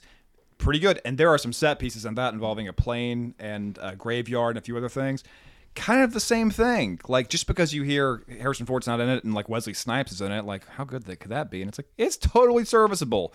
But I don't this even- m- movie proves to you Harrison Ford is the drawing power of everything from like 1990 to like 1997 after He Air Force One. he had such a just a such a strong presence on Oh, camera. God, he yeah. makes such a great leading man. I mean, he can go through a movie like this where he says all of 50 words in Yeah. the entire movie and you just you're still like you yeah, his feel like you performance understand. is very physical. Yeah, and very Like, physical. Captivating, visual. yeah. Yeah. He's excellent. He's very good at that. And Tommy Lee Jones, like shit, I don't remember what his character is like as the villain in Under Siege before He's this. very but over then the top. after this later, he does Men in Black, and it's like he is just great in this like government official leading Right, role. Yeah. Like, It, be, it Take no shit, like smart a thing. ass. yes. It's that's his character after that. Um, but I mean, he, he was great in this. He won the Oscar for it, uh, Which he that year. apparently told everybody on set that nobody was going to win anything in this movie, and Yeah, then he He's the only, win an he's the Academy only one that won. But Yeah. they, they did get up. they were nominated for like Best Picture and shit. Yeah. but, uh, yeah. and Harrison Ford was nominated for a Golden Globe apparently too. Which Yeah. I didn't know that. But Yeah, this is uh this is my first time seeing it, and Yeah, I it's a I good think it was a great movie. And after Really good after, pick, After too. talking about it with you boys, I think as far as the fugitive goes, we captured it. uh, oh, I think the only other thing I want to add is just I. I feel like this to me was also a really good pick, just coming off of the fact that Dial of Destiny just came out and he just got a five minute standing ovation for it and won that Cannes Festival for having like, you know, achievements in film. yeah, like an honorary. yeah, some honorary award. yeah, award. Just like I'm glad that we rolled this movie right after the that coming off that because Harrison Ford is such a such a phenomenal actor. Yeah, I mean, he, good, he, he he had those '90s where he said no to genre stuff, and I want to do Jack Ryan. I mean, which I, you could argue that's genre, but it's still political espionage genre Yeah. stuff. He did a lot of thrillers, and he did a lot of romantic stuff in the, The Clear and Present Danger is like I've seen that a couple of times, and it's nowhere near as good as this movie. But it's No, one of those. Good, it's though. one of those. It's like it, he. I don't think I would probably like it if just not that Harrison Ford is Absolutely. so great in this role of just like Right. you- It's okay if it's boring, pl- as long as espionage. he's in it. yeah, as long as he's running around doing some investigation and gets into a couple of fights, they're like, hell yeah, like it's Where's great. my family? My my, wife? my hat is off to him He's, though. he's, he's the Liam Neeson of the '90s. At least he Liam Neeson now, or Liam Neeson or 2010. At least he knows like get in, do an action movie here and there, be a capable like Yeah. 80 year old, and then don't do uh 97 more. Because that's what Neeson did. Neeson Yeah. Neeson wins the Academy Award for Schindler's List, made, made in '93, and he goes on to make a thousand action movies. And basically, Ford has got it all out of his system by the time he's 50 years old.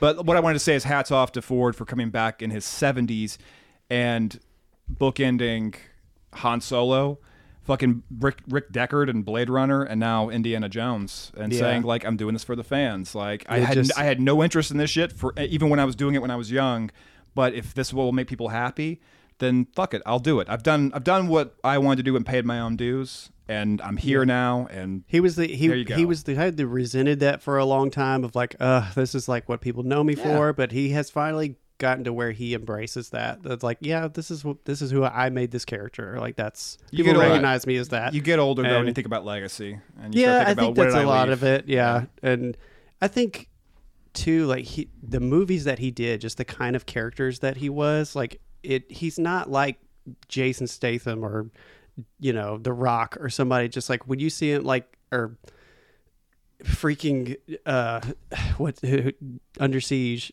fucking Steven Seagal. Steven Seagal. Yeah, is that not worth.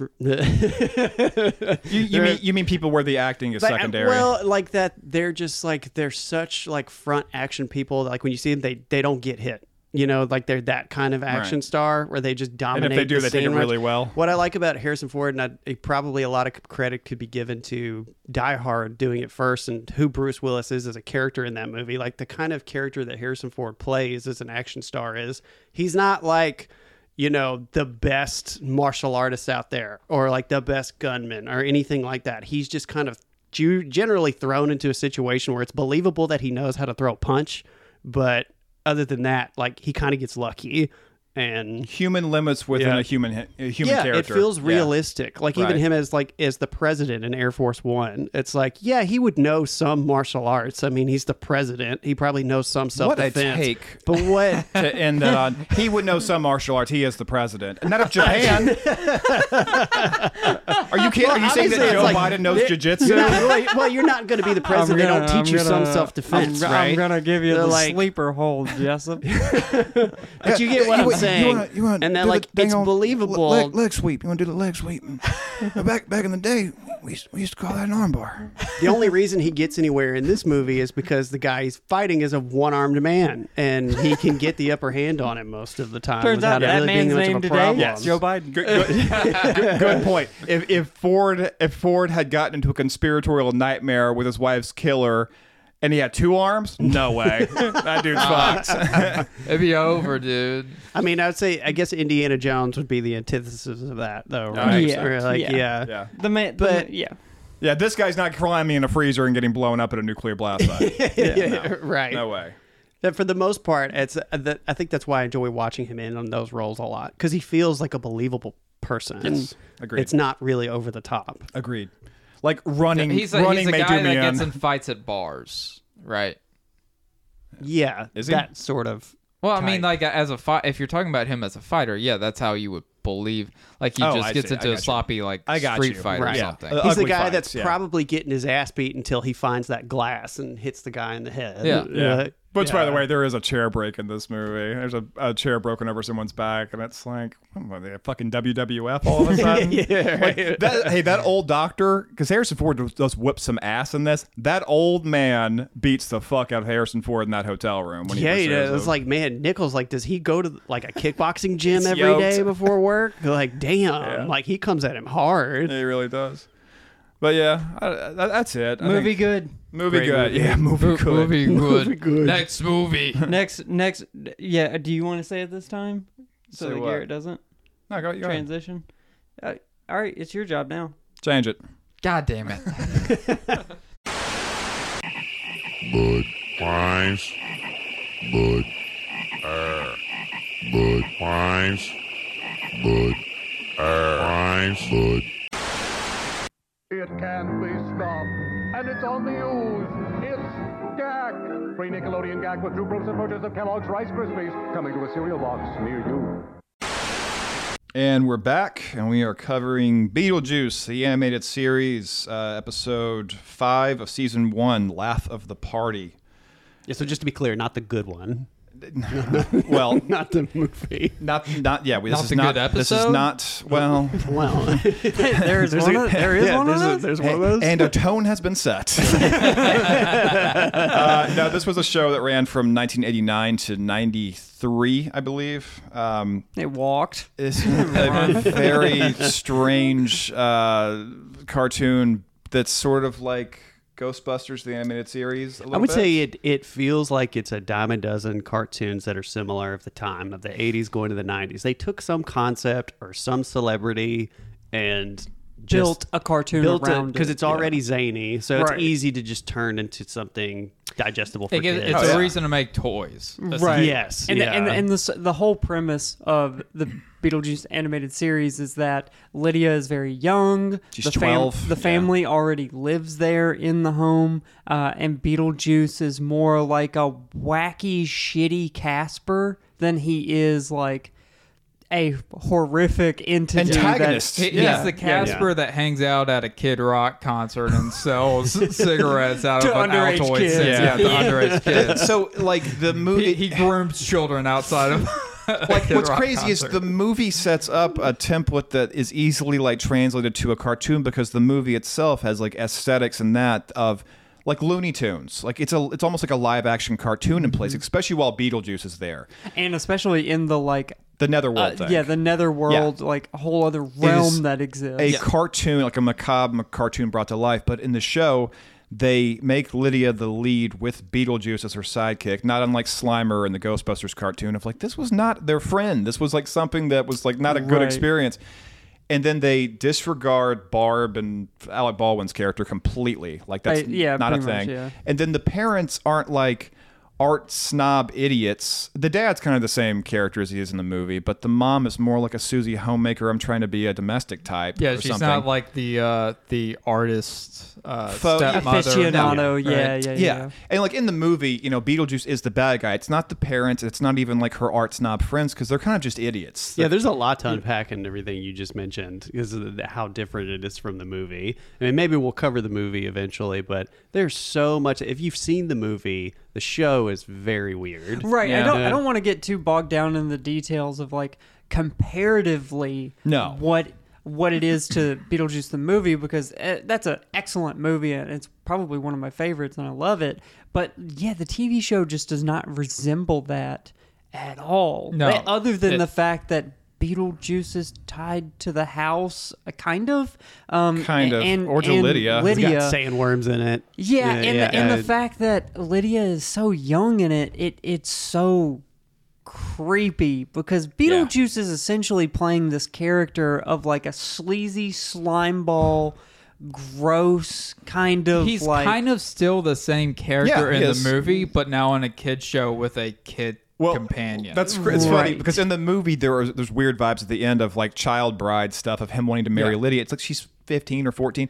and so here she's 12 years Yeah, old, these- and he's calling her babe. these all the animators time. were Turn like, what if she was younger though? And it's like, what, if, what if she was younger and he talked to her nastier? Yeah, yeah, right. But it- it's like, well, if we make her younger, then she'll appeal to a younger audience and, and be more relatable. Exactly, But exactly. let's just keep everything about Beetlejuice kind of the same and still give him some vibes. He's got the Right. deepest blood red fingers and is hanging around her for some He's just, reason. he's just floating Yeah. around her for her like slice of life day of whatever she's working on, and he just, hey, come on, babes, hey, He's just like babes, he, how you doing, babes? he hangs Hey." out in her mirror sometimes. Yeah, like, like there are no set rules to his powers or capabilities. Like in the movie, he's kind of stuck in the model.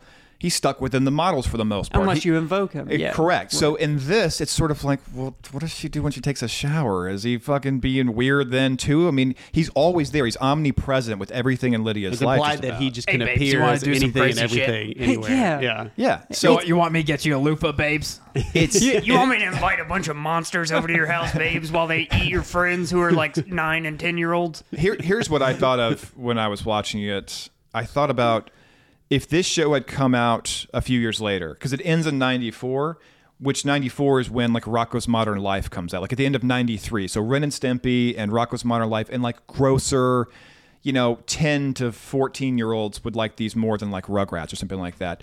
And then you have something way later with uh, Adult Swim, like uh, and Toonami and all that. You have the Oblongs, and this reminds me a lot of the Oblongs. Did you I- ever watch that? Oh, yeah, yeah. yeah, for sure. Watched it. I th- I think the thing about the Beetlejuice animated series is that it's the Beetlejuice animated series. Like if if the movie didn't exist and this was just a show about a crass Sure. ghost companion, I actually think it's probably fine. Like Yeah. it's not any worse than any other like animated kind of low budget series with like a kid lead and some stupid sidekick. No, whatever it is. It's for a very young demographic. Right. I- Like and at that point, it kind of doesn't almost matter. kindergarten sometimes. Sure. It, it feels like, especially with the voice acting on Lydia, it feels like you're watching Dora the Explorer, kind of like uh, a, th- Yeah, sure. They go out searching for the monsters, and it's like you can just imagine her just looking at camera. Where do you think the monsters are hiding? Right. She's she's a few fourth wall breaks away. I don't think they're under the sewer. Do you see them? Well, the humor and Fucking the, some, of the, behind you.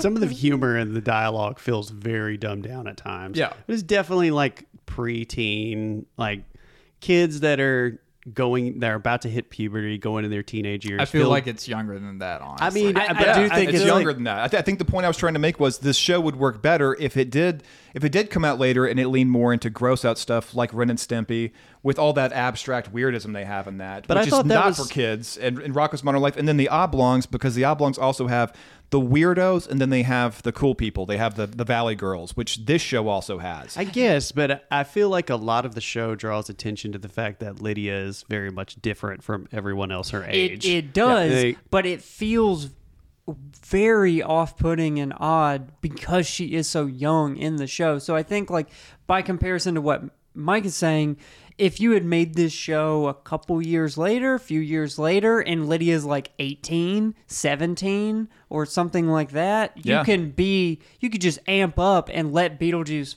honestly, be more Beetlejuice. be more Beetlejuice, Right. and then the, the theme, especially in the '90s, the mid '90s, or leading up to it, of the beautiful weirdo, because that's the whole aesthetic. I mean, it, it stems from grunge and a few other things, but it's okay to be a weirdo. Like embrace that; it's a wonderful thing.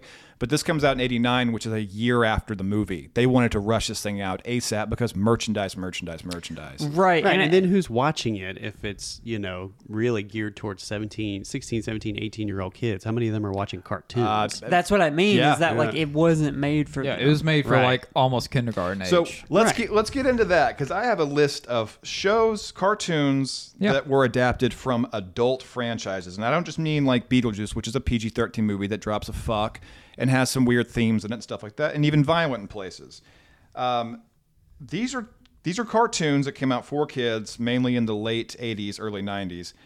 We had in '88 a RoboCop cartoon for one season, which is a, a satire, a very borderline X-rated satire about fascism. Okay, so did you watch any of it? Because I, I, I'm wondering, like, Oh, what yeah. is- what is it like? Very pro police state? Like, is that Um, the idea? In a way that Starship Troopers is another Ver- Verhoeven thing. of like, it, it like it misses the satire and is actually like, Um, hey kids, trust police. Look at how cool RoboCop is. well, since Is we're that- never going to cover it, yeah, it is very like. He's talking about the cartoon. Yeah, But yeah, yeah, yeah. yeah, yeah, yeah, The cartoon does I'm have saying some. like it, it misses the point. oh, it Is misses the it? point. Yeah. Oh no, it is. It Okay. is. Yeah, this is a good thing. Look how cool this is. It's very, like I said, Starship Troopers. Right, like, right. I'd buy that for a dollar, like sat satirical, but doesn't misses the point kind of shit. Right. Okay. Uh, we had Rambo, The Force of Freedom. How do you make a kids show about Rambo? Well, in 1986, I guess anything's possible. one of you didn't. He's one of you guys machine send, gunning the, down send us the people. trailer for Yeah. that? I watched that recently. Did one of y'all put that in our group chat or something? Uh, Um, I there's- watched the trailer for the Rambo show, and yeah, it It's is very GI is- Joe. it is dog shit. It's it's terrible. so bad. Then we had Police Academy in '88, which I guess that does lend itself to the to a cartoon. But if you watch the first Police Academy, I mean, it is a fucking gross out comedy. It is a hard R-rated, crass comedy. Yeah, I mean, what is it like? Zany Scooby Doo. Um, it's uh, no, it's more like um, That one, that one's a little more questionable. Questionable because like, what's what's the merchandising tie-in to Police Academy? well, the way they animate them looks a lot like Teenage Mutant Ninja Turtle, like human characters. So they have that sort of like bulky, weird, like goofy aesthetic. It's hard to explain, Oh, but I- but they have that sort of like lumpy, like, like, over exaggerated Yes. features. Yeah, absolutely. Gotcha. Uh, there was a Toxic Crusaders cartoon that I, I do remember watching that in '91, but that is a like trauma, like hard R-rated Yeah. nasty comedy with a lot of you know very RoboCopy, like tons of tits and gore. I, I, I think like that's kind of the point. Like just like in in but like by comparison to the things that you're listing off is. I really would have I stood on its own two feet better if it was its own independent IP. Correct. There was- and it wasn't tied to the fact that it's very close. I mean, it is based off of a movie that like tackles way harsher elements Yeah. and has Existential There- nightmare, like what is death now that I'm still living it? And I mean, it, there's a lot of weird questions in that there movie. was also we talked about the uh, Godzilla. Uh, 98 Godzilla had a cartoon that came out after that, but where it he's the protagonist. yeah, he's the protagonist and he's like helping out humans and stuff. Which I, honestly, I do. I do remember That's, that that's a baby show. Well- that's that's like Reptar. not Yeah. only that. Well, But uh, it's I think it was more like Toonami or something. It was. It was. It was. It was a Yeah. teenage show. Yeah. But the thing is, it was Yeah. uh, the the cartoon that's shitty probably did the character more justice because Godzilla isn't an antagonist in most things. No, no, no, he's And not. But this was 98 like, is. Yeah, I think this was like they sent him out on missions type No, thing. It This was, was Godzilla for teenagers. What was he doing? Yeah. Fucking knocking over lockers He and has, a, shit. he has a skateboard. yeah, he's got a fucking sick Yeah, skateboard he, and he a uses a mullet. padlock to break other padlocks off of lockers because he's the bad kid. Yeah. There is a Conan the Adventurer based on Arnold's Conan. It's based on his Conan, not the the actual novel. Okay, so is that like a gotcha. He-Man adjacent It's, all, it's all from 92. Here's the best one. In 94 is Highlander, a premise that involves two warriors fighting that are immortal where you have to fucking decapitate the other one for them to finally die. So how do you make that a children's cartoon?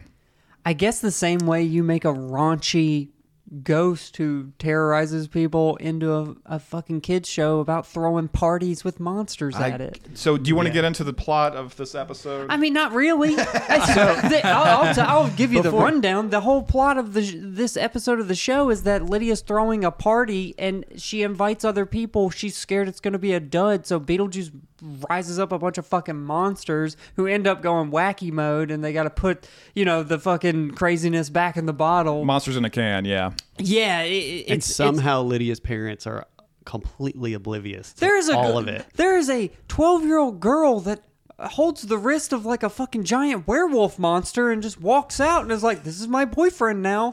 What, Yeah, what she is just like happening falls in in love this? with the Yeah. werewolf monster. Tall, dark, and furry is what you call it. Yeah. But I gotta say, man, like, you know, I know there's a lot of stuff about Lola Bunny and Jessica Rabbit and all that. But that. Beetlejuice fu- is pretty. Fucking Betty Juice, dude. Are we still recording? What? Beetlejuice does this thing I- in, I- in oh, the yeah, episode yeah. where he pretends to be one of Lydia's friends.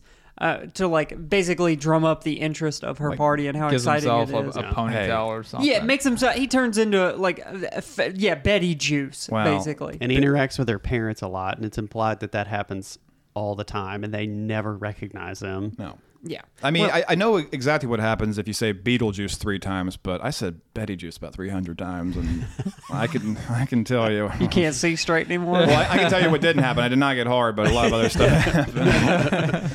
Your but- hands are looking extra furry today. But I did get arrested.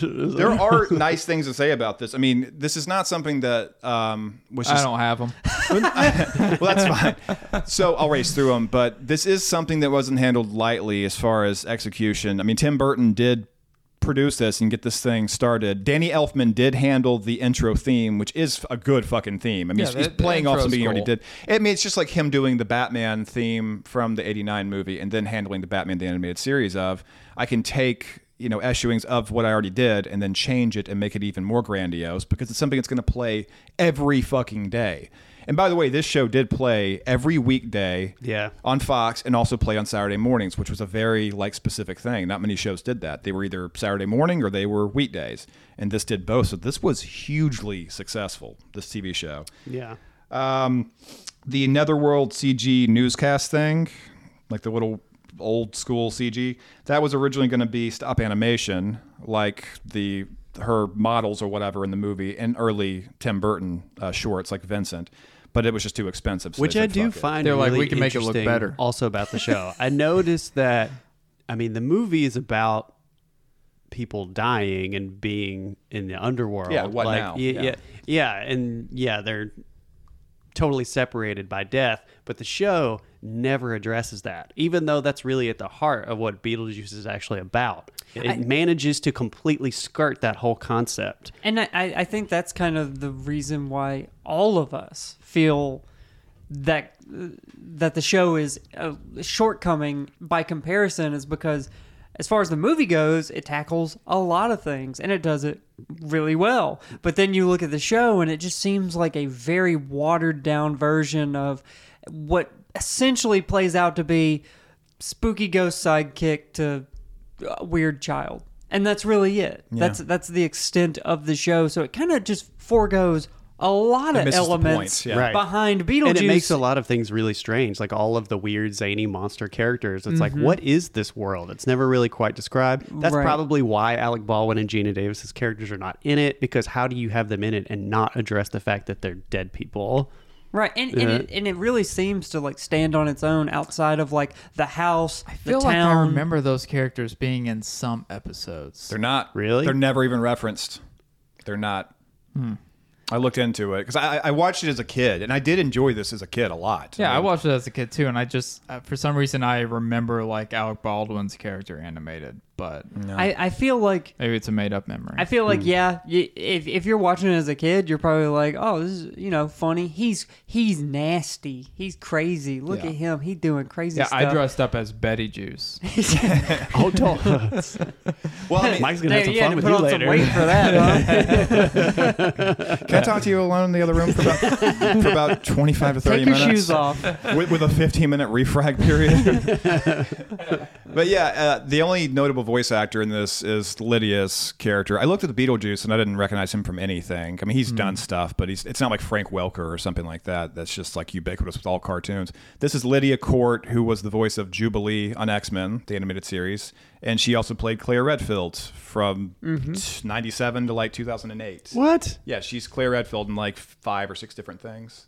But yeah, she's Claire and she's Jubilee. And if you listen to her in this, it's like, yeah, that person's voice. They don't really have to change it for anything. I would have never thought that, Yeah. especially considering that the voice acting in that particular period is not great.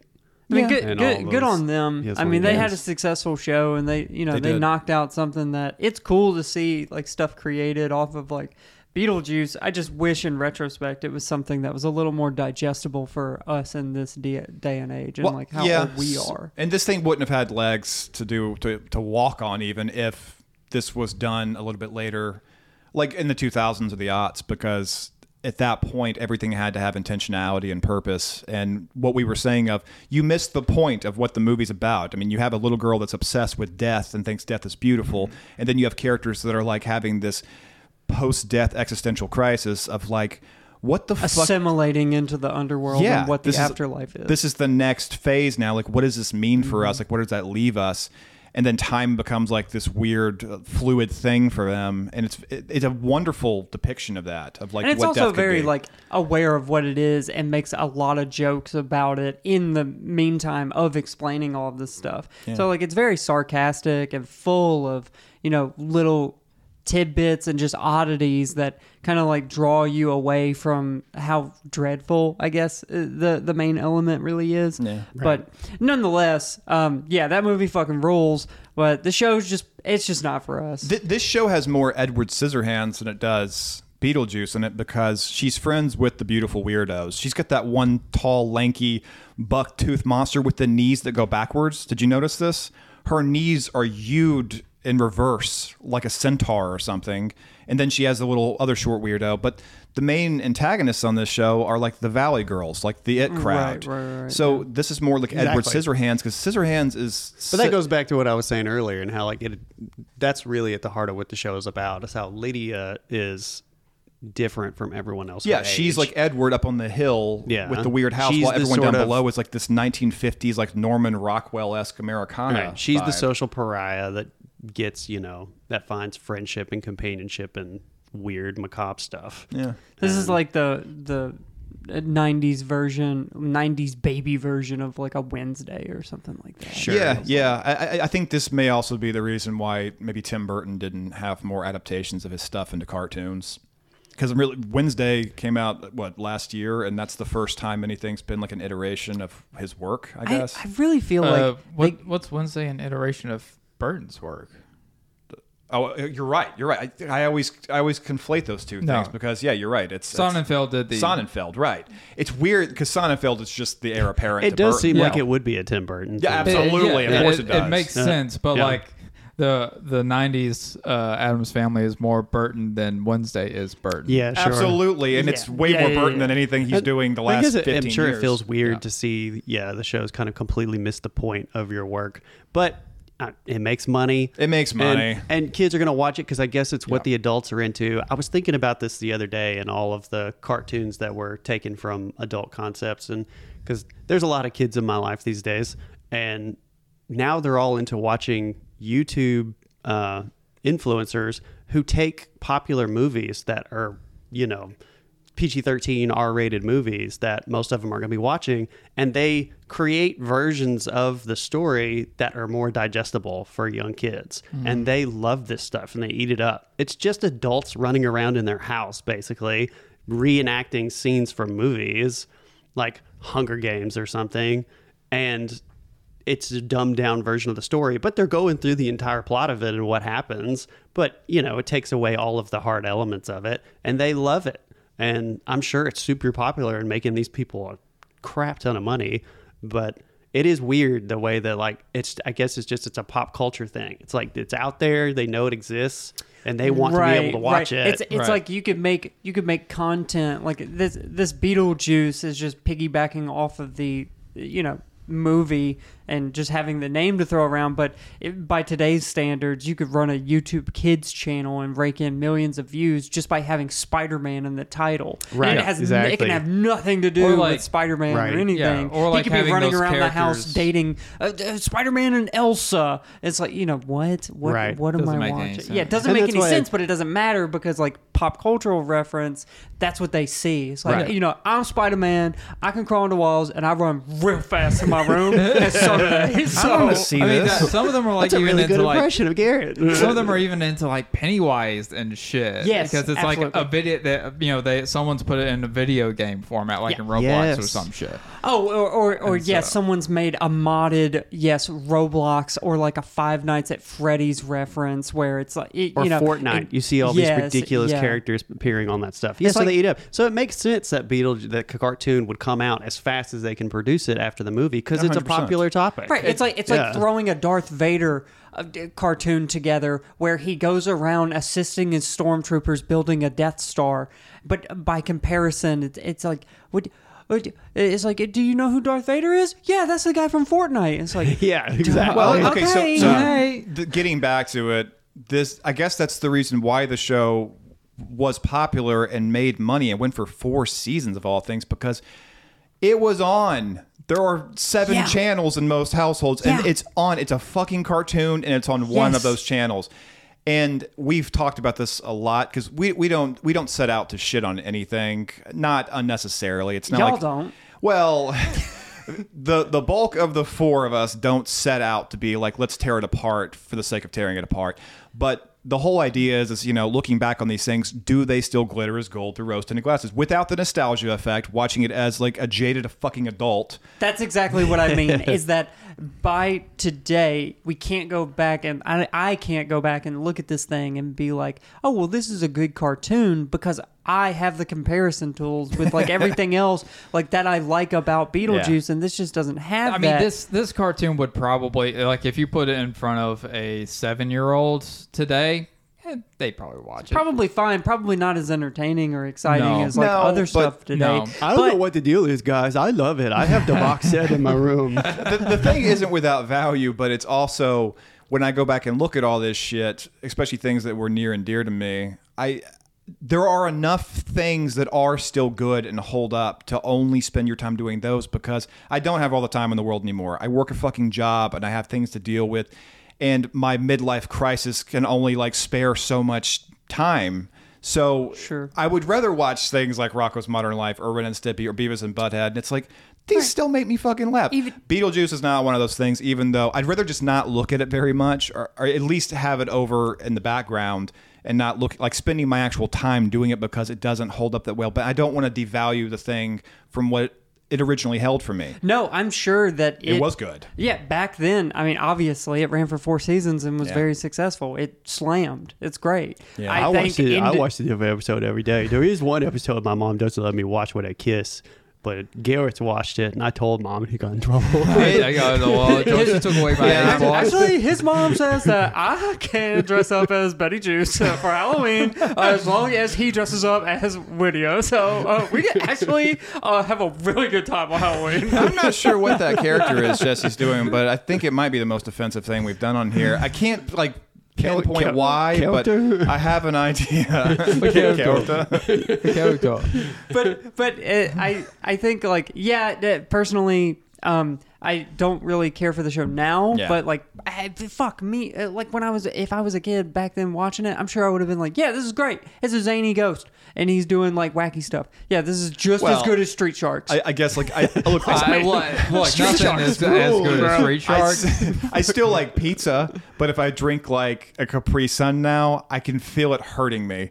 And that's what this is. Is of like this doesn't have enough like nutrition. That's because there's mold in those cans. my, da- my dad's beers in them. But no, like you, you know what I'm saying though. Like there's things that I'm still willing to to Oh yeah, ingest. like John, I was gonna say like Jonny Quest. For when sure. we went back and watched that, I enjoyed that. I Yeah. enjoyed. I was like, oh, all of these elements are fine. Even the You first Blade, utilize- it's like this should not work on paper. This should not work. Like I know what Marvel is now, and I know how I feel about it, and it's like this should not work. And then you watch Blade, and you're like, this stands on its own fucking two legs on stilts, like on top of a shaky table, and it's doing fine. and it fucking rules. and it rules. Yeah. And some things just simply do not. There's just not enough merit there. There's not enough value there. There's not enough nutrition in like what you're actually ingesting Right. there. And that, unfortunately, this is one of those. This is like It's a- an apparent. Uh, it's an apparent merchandising tactic. yeah, this is too many sweet tarts. It's like I don't feel good. Now my tummy hurts now. Yeah. I, I feel like I'm gonna have a frothy shit from this now. So it's on nice. On that note, I have candy.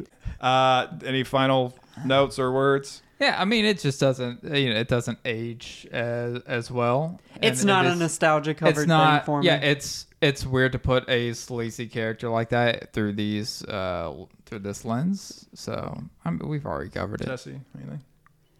Would you like me better if, if I was Betty Juice? You know what? I do think that's what we should end on is the fact that I think all of us together as boys do feel like we are in love with Betty Juice. We love her. She loves us. I am Betty Juice. D- And if you ever dress like Betty Juice and we see you, just know that we will be in love. We will be ready to kiss, Yeah. ready to follow, and ready to haunt your house if you're ever in a model home. Great segue. You Yeah. took you took my breath away, and Dalton covered everything I wanted to actually say, but just don't know how to. My palms get so sweaty. Yeah, Betty the Juice is better than Beetlejuice the cartoon. Betty Juice is life. Betty Juice is love. Change it. Change it. Bud Wise. Er. Bud Wise. Er. Bud Wise. Er. Bud Wise. Er. What do you call the new water and ooze blasting oozinator? Oh, yeah! Bleh! Gross! Ew! Disgusting! And of course, Awesome! the new Oozinator Blaster from Super Soaker. Major pumping required. Refill sold separately. I, I just do the chorus. You guys want to just join me Nope. in the chorus right now? Although the sure, part. I'll do the part where he draws his chest hair. Yeah. Okay. Well, do it right now. I, I'm gonna be totally honest with you. I don't really know the chorus. I You just were know just that. singing. I just know you- that one wait- part. you oh, know. I no, I was not singing that. I said, "Whatever tomorrow brings, I'll come there." In his butt I will try to or make in it. his hair. I'll try to Yeah. make it if I can, but with the price of gas these days, it's really hard to say. Go ahead. That's fair. He gets listen, listen. You get bashful when you have to like lead a story and open segments. You get bashful when any song comes up. Oh, you know, like the one third of the fucking podcast. You get so bashful with the songs. What are you talking about? You because I used to have this when I sing the song. Wh- I know he doesn't. I've noticed ever. When I was a little boy, when oh, I that's Mike. That's just because I hate music. I I, know don't give you a do, I know you do. it. When I was a little boy, I know you do. and I was in the classroom and everyone was singing fucking Lion King songs, I would get so red faced and embarrassed of like, no, I can't associate with this because I was I was like performance anxiety. I've noticed you get so scared. No, it's not performance anxiety because obviously I have no fucking problem talking, but I just don't care about music. because it's emoting. Uh, music is emotion, and you don't don't care about You don't want to do music. that. Music just sucks. I de- it's on your shirt, it's by the way. just sound. it's just sound. Yeah, it's just sound. That- a that- that's review it. of Yeah. all songs. Objectively, Dalton. music is just sound. And I don't care about it. It means nothing to me. Are we The recording world- this? hey, hey, world- anyone Shut listening, up. Start anyone Shut up. listening to this podcast, it's just Is it on? sound. Are we The recording? yes. The world could be is the segment. silent, and I would be happier for it. I wish. I Fucking wish. psychopath. here's I the- would, here's if, the, if the, every. Go ahead. Oh, is he starting? I don't know. I was just gonna say We should restart. If every song in the world was just the heat is on, anytime anyone ever played music, I would be happy in my just complete disdain once for, the in rest my of you life, I'd be happy. motherfuckers that they that was to Jesse. it. Sometimes I Oof. feel the fear. A little twang in that. I feel the fear too. Certainty stinging clear. Ooh. And I Uh-huh. can't help but ask myself Mm. how much I'll let the fear take the wheel and steer. Just let me drive. Just let it all go. It's driven me before. It seems to have a vague. Fuck, was it? This was it? isn't Wonderwall. I, I don't know what's happening. Is this the song? Something mass appeal. Lately, I, God, I forgot Lately, the lyrics. I'm beginning to find. There you go. beginning to think That was I actually pretty good, music Dalton. after all. Should be the one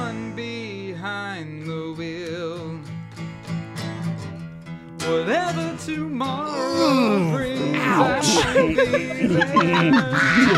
Open arms and open eyes. And yeah. you have an open, Yeah. open mind to this. Whatever tomorrow There won't be any tomorrow for you after you've killed yourself. I'll be there. Ooch, ooch, ooch, ooch. It sounds Chest like you hair guys We're really respectful during that. Maybe Incubus is talented. I just don't know the fucking words, man. Like if Uh, I, well, well, neither do know- I. Clearly. Does anybody? Because like, uh, with the exception of just like that hit on the chorus right there, The whatever here's my hot tomorrow take. brings. There's nothing memorable about the song at all. That's well, Uh, but I, like, yeah, you say that, but like this song more than most of the ones we've covered, I feel like feels '90s to me. Mm. This As one in- does? Yeah, just because like I don't know, Okay. it, it puts me in a this song was this song was released in nine. This one is actually riding the line of our rules, I think, It is, yeah. because it's right on the song. The album was released in '99. This song was released as a single, like in 2000 or something. The music video, which is what we're actually covering, what didn't come out until 2001. That makes sense to me because it feels Wait, so the song not was. in the 90s. So the song was written when- when? It was a, it was an, it's a 90s I'm song. sure it was written in yeah, the it- 90s. so- the yeah. album the song is on came out in 99. Okay. The music video Oh, okay. was 2001. Gotcha. because because the other songs from the album were doing really well, and they decided we have another single here if we want it, and so they Well, made that, that. the Drive was like their their real big hit Right. of that album, and I, I don't know why it took them so long to release it as a single, but uh, he had to grow enough chest hair for the video. yeah, that's so the but the video. Uh, he had to get up to eighty pounds, producing enough testosterone. yeah, he had to get to the just the right weight where his pants would hang off the hip, so you could Yes. see a Yeah. little bit of boxers. Which is a which is a signature style of being a cool motherfucker. Yeah, that was Yeah. nice of his older brother to hand him down some jeans that didn't quite fit him. but but the Skechers seemed like they were okay. Dude, the baggy boxers poking out of the top of jeans that don't fit. It's just like what a fucking like sl- like a, a go-to slime ball attire, you know? yeah. Well, okay. So here's my take. I watched it this morning, and I had nothing. I don't think it's a bad song. It's fine. I don't ever listen to it or anything. But I remember a time when I was like 14 where I go, yeah, Incubus is better than like Staind, I guess. Yeah, or, I or always threw them Godsmack or kind of something. like in the same, you know, vein. Whenever people reference them, like in, group them together. yeah, honestly. it- Drive is a song that you put on a mixed CD that you Yeah, put on when that's a girl's where over. I heard it on that- on a fucking mixed Yeah. CD. Like maybe a chick wouldn't get up and leave if you had the potential of fingering her if you had this song on. Because that you was could go me at doo-doo, 14. doo, doo, Oh god. No, but, she definitely won't because she'll be falling asleep.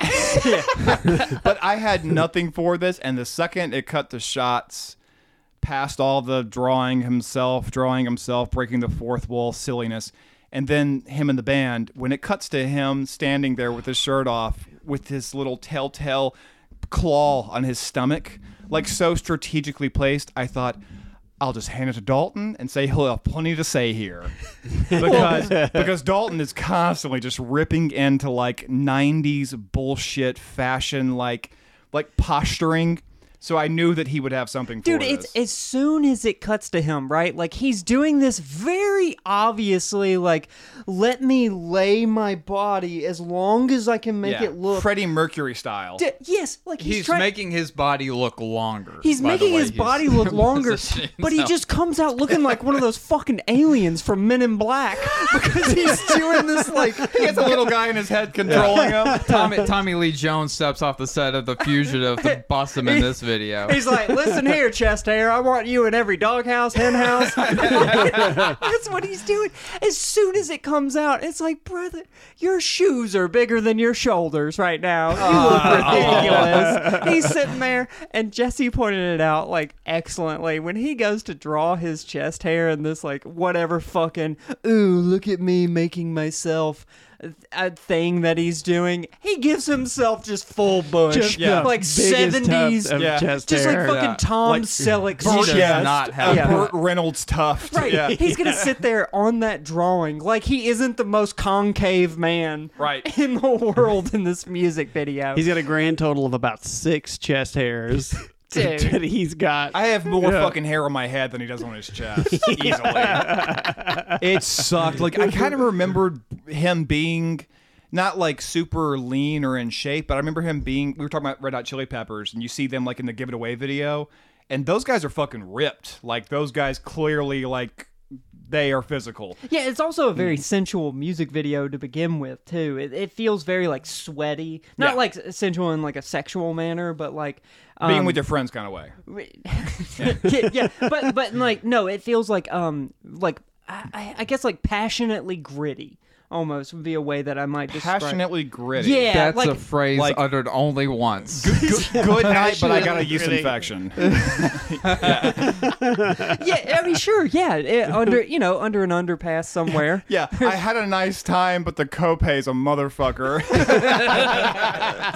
but but this one is just like as soon as it cuts to him in that fucking apartment with no furniture other than like a chair he's sitting there with his like arm just like towards the camera and he's like i do have the reddest tattoo in the world and i would like you to see What it is the he, tattoo? He just, he just drew that right before they started it filming with looks like that red way. ink. it Yeah. really it's looks what is that very way. fresh. Did, does he, did, you, did you catch what it was? I didn't I really. don't- it just pay looks like attention. some it's just some fucking random ass- tribal like- thing. It, it- the equivalent, sure. Like I mean, it meant I don't nothing to me. ever I even didn't getting a good look at realize, it. I didn't realize what it was. Turns out it's like some fucking like memorial piece. I don't know. I mean, I'm sure he's he's growing out that fucking that little chin beard thing and going like, "Oh, if I had one tattoo, what should I get? Oh, what about the Bhagavad Gita or something?" I figured it was something like religious or tribal. or I'm sure it's some type of. But my favorite shot of him actually is not when he's doing the alien pose or like, you know, his his like the, the baggiest jeans made for a man that's hundred pounds.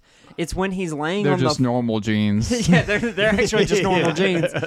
It's when he's laying on the floor and the camera's like pushing And he's kicking in his legs it, up? and he's got his legs kicked up in the back, and his feet are just a dangling. It's like this is a giddy Like, little boy. Yeah, b- bows in his hair, like dear thinking about?" diary.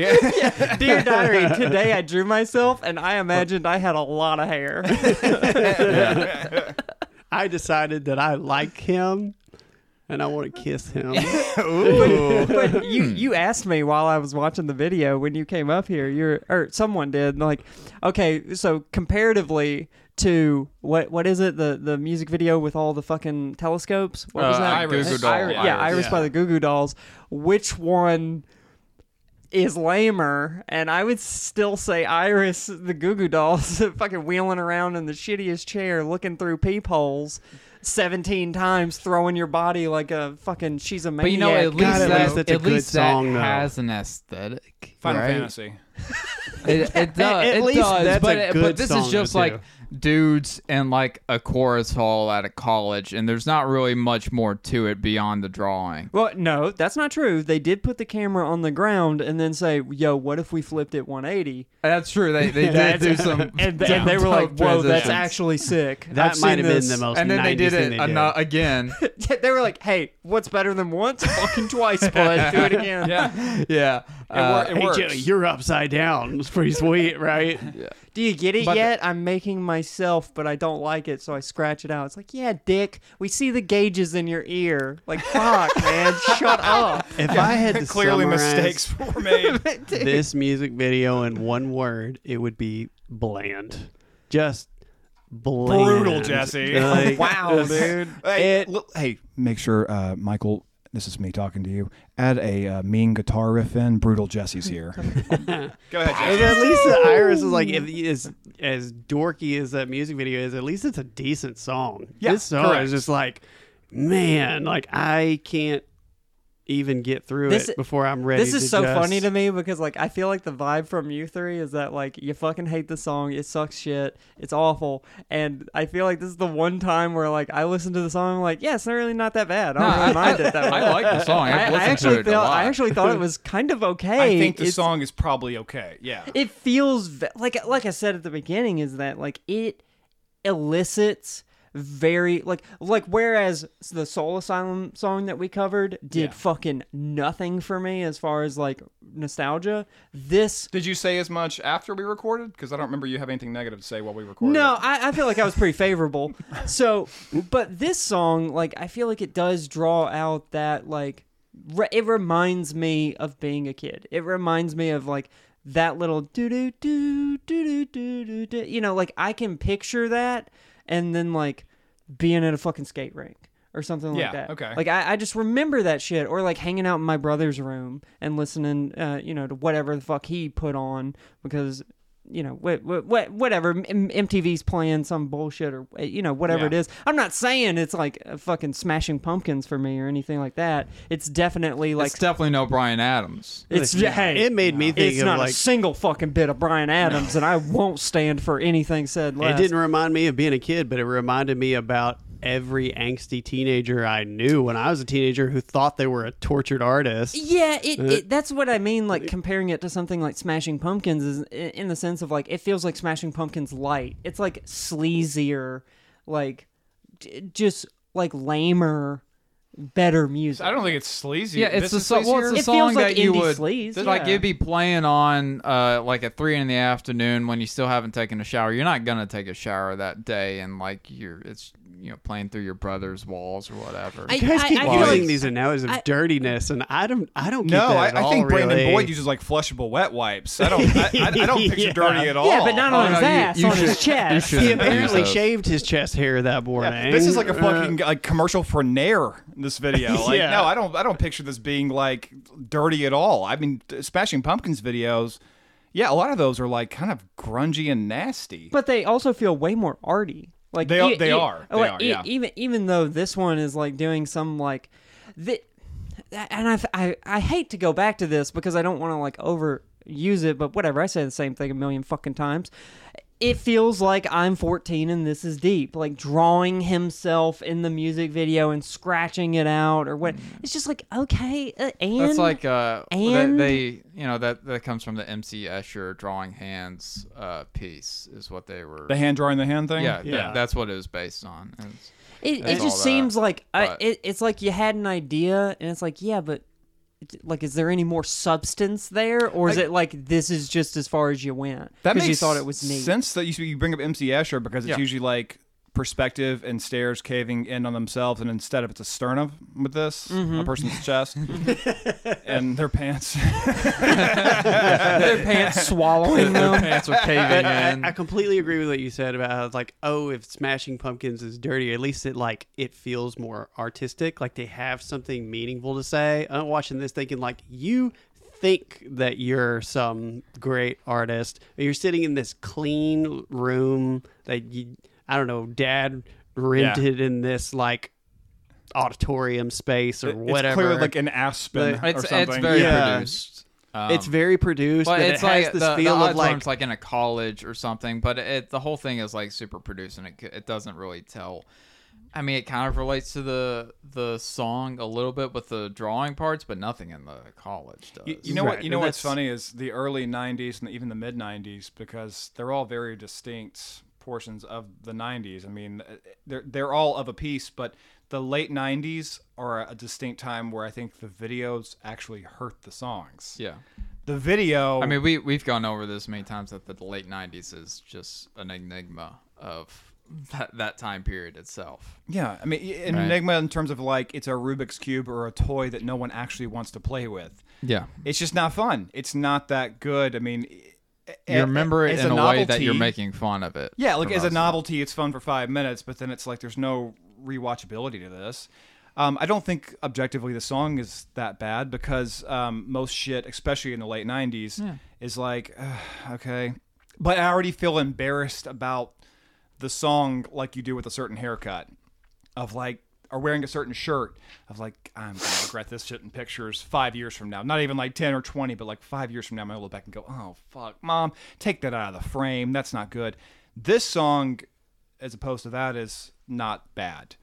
Not great, but not bad. I mean, even fair to middling, like okay, it's not terrible. I think there is some artistry to the song, and especially when compared to other Incubus songs because other Incubus songs seem more like they're fun at karaoke night or something, or like in a party setting. And this song seems like no, it's okay. It's not bad. I mean, it's it's the best out of the three or four that are considered like major releases, right?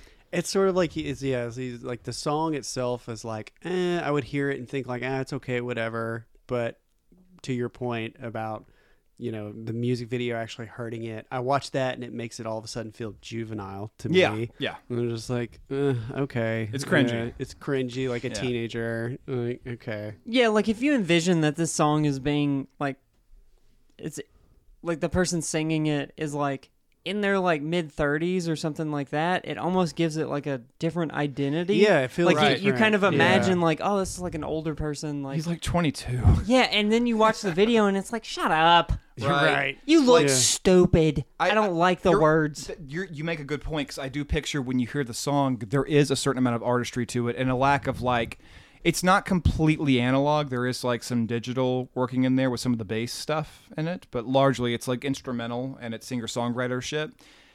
But I also picture the guy like taking it seriously and wearing clothes, you know, like not looking like Yes. a fucking asshole mm-hmm. because he's got like he dresses like an asshole and he he carries himself body language wise like fucking Norman Reedus.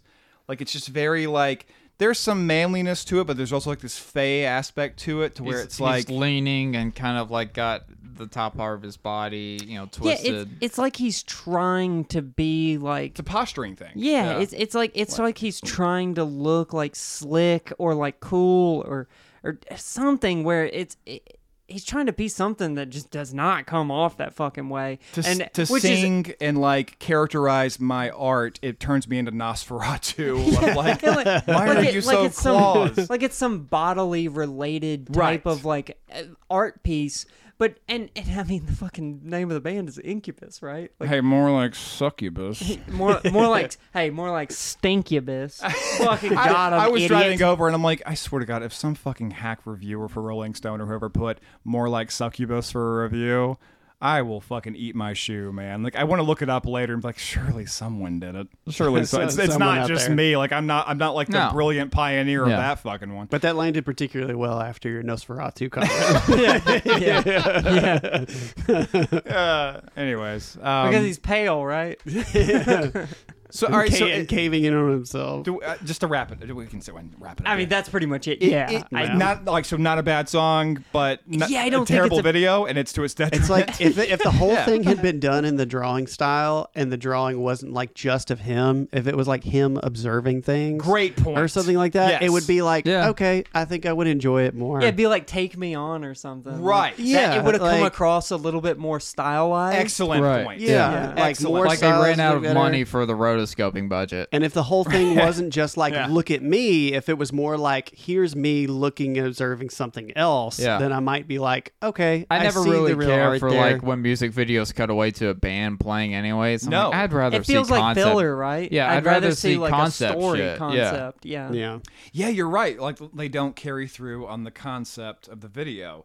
You're absolutely right. Because I mean, even even a-ha's take on me, which you were comparing it to, it's not, it's not all animation. I mean, there's like a solid thirty second lead up there, Right. where it's live action. So you're saving your budget right there. But then for the rest of it, it commits to the actual concept.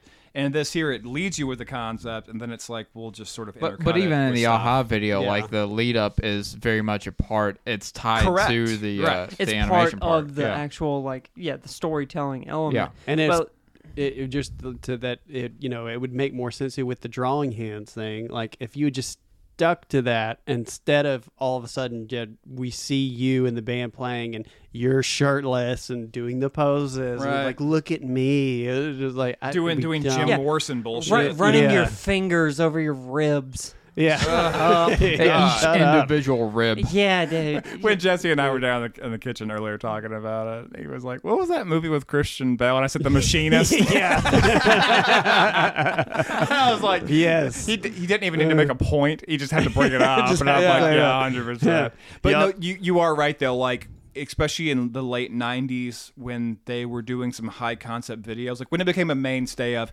videos can be high concept with like Michel Gondry and people like that working. You can make something that's just drawings and rotoscoping and stop animation. You can do it on the cheap. I mean, they were doing it for like every Bjork video for the last six years. So this is like the third single from that album from Incubus. I mean, they were like a major band at that point, uh-huh. and they, you're right. They fucking cheaped out on the concept. and it's almost like they cheaped out just to be able to have some sex Self appeal or sex something. appeal. Yes, A yes. hundred percent. It, And it for feels girls. as though it was self-preserve, like presentation, and just saying more like "look at me" in the video, and less about like some artistic concept Right. behind it. And like, yeah, you It's really. more sycophantic than it needs to I be. I mean, what is Yeah. what is the fucking you know cost of doing like single use animation, right? Like by comparison, like, Did, didn't Brandon Boyd do the drawings himself? Yeah, uh, I, him and someone, one of the other members of the band, did the rotoscoping, Okay. Yeah. As I haven't which is heard the weird, song. which is a, a strange thing. And this came out me. two years after the album release. So yeah, I like- mean that's probably part of the reason. it- Maybe they maybe. started. They were like, animation's fucking hard. And I'm sure I've heard the song before this, but I realize that my I feel like my opinion about it is really heavily skewed now just by the music video. I think Fair. I could have appreciated it more if it felt like he was trying to say something will- instead of like I'm a tortured artist now. Look at that. I how agree sexy we hundred are." percent. percent because I really feel like this is the first time I've ever seen the music video, and I do feel like I like the song less now that I've Yeah. seen the video. Yeah, I'm like, like, huh, maybe this is just kind of cringe. You can't hold the two things as mutually exclusive at all. I know, you can't because do now it. I'm gonna picture the fucking Right, music exactly, video every yeah. time. I'm gonna picture it. yeah. I'm gonna picture this man like sauntering across a fucking like a triangle fucking room. alien. like he's a fucking Quaker at sermon or something. Yes, like, that- God damn, dude. Michael J. Fox is more still than this guy. He's just, he's just doing, That's he's just doing- mean. Jesse, don't say shit like that. Come on. and, and and all the drawings like again like even in the element of like the like w- what it, what is the conceptual piece it's still just about him none of the other fucking band members are in the drawing they seem Just- fine. yeah, it's they seem just totally him. fine. they the other seem band like members, normal people yeah, by are the like, way They seem, yeah, I, I yeah. hang. have Yeah, that's nothing cool. nothing bad it to say feels about very self-aggrandizing, and I feel like the rest of the band probably didn't appreciate it either. It's like, I, how I did have this no idea get- like even No if they give a shit Yeah. you might want Uh, to pick that up yeah um I, yeah I don't know if they give a fuck at all but Maybe not, and It- they pay. But at the same time, it's like I bet if you watched it after, it'd be kind of like, okay, so our band is just the sex appeal of your scrawny body. he's the front Uh, man uh, yeah, and that's the like, extent of it Cool. that's that's really all I got you got anything else Garrett No. I had one thing I said to Jesse in the kitchen too. I said his body, because I remembered him being like more cut and like leaner when I was 14 or whatever. He makes Cillian Murphy in that scene in 20 Days Later when he has a shirt off look like Stallone and Cliffhanger. I mean, like the gauntest dude on the planet that's like surviving the apocalypse. So British. This guy makes him look fucking buff. He is so dainty and fey and like one punch knockout. I just remember him being like a sex symbol. Like that was the thing I remember was being annoyed when I was like a freshman in high school with every girl that fawning. type of that type of like Yeah. yeah yeah the you mean the type of guy that tucks his thumbs into the V of his fucking pelvis yeah that's him Listen, dude when I was like a little kid, when I was like nine and kind of like girls gross, but secretly you have a crush because you're, mm. you're getting there. The big thing when I was that age was Oasis, and it was like those guys would cut you in the in the face with a broken bottle in an alley and not even know they did something wrong. They are so fucking drunken and aloof. this guy though was like the next big sex appeal thing. And it was just as bad. Of like, what the zeitgeist finds so attractive is so bizarre. I don't even know what it is anymore. I would not be surprised if it came out later, like, oh yeah, he was definitely dating a 13 year old at the time. Just Well, like, I mean, yeah, that it- sounds Yeah, right. we, we made that comment earlier yeah. that the, all of the band members look, look like they're fucking underage girls. yeah. it but it, it kind of like I mean that that's kind of became like a mainstay in like the whole like scene phase of like at least Garrett and I's upbringing of like going into like middle school and early high school. Yeah, these in that very- like these slim like slender men being like sexy because they have like long and- black hair and They're not, very not like you know, quite I think- androgynous, but like bordering on it. no, but th- th- they have this almost like I don't want to say vampiric. It's like a, like guys them, from My like, Chemical Romance. All Yeah, And I don't think that's ever really changed, though, That right? I mean, punk like, just look at like K-pop culture now. It's like more effeminate. Do you? Jaden's like, she's Like- like, nodding over there. She's, oh, this is her fucking forte. Yeah. Yeah, a hundred This is percent. man. Like, this is did you man say My. Chemical Romance? I'm telling you, if you if there was there was not a fucking in Boomville, there was not a fucking checkered shirt and tie combo that didn't get worn. Th- this okay? room is carpeted, and we still need a mop. yeah, yeah, we're we're sitting here over here talking about guys in black jeans tucking their thumbs with their painted fingernails into their fucking waist, like- and she's over there fucking creaming.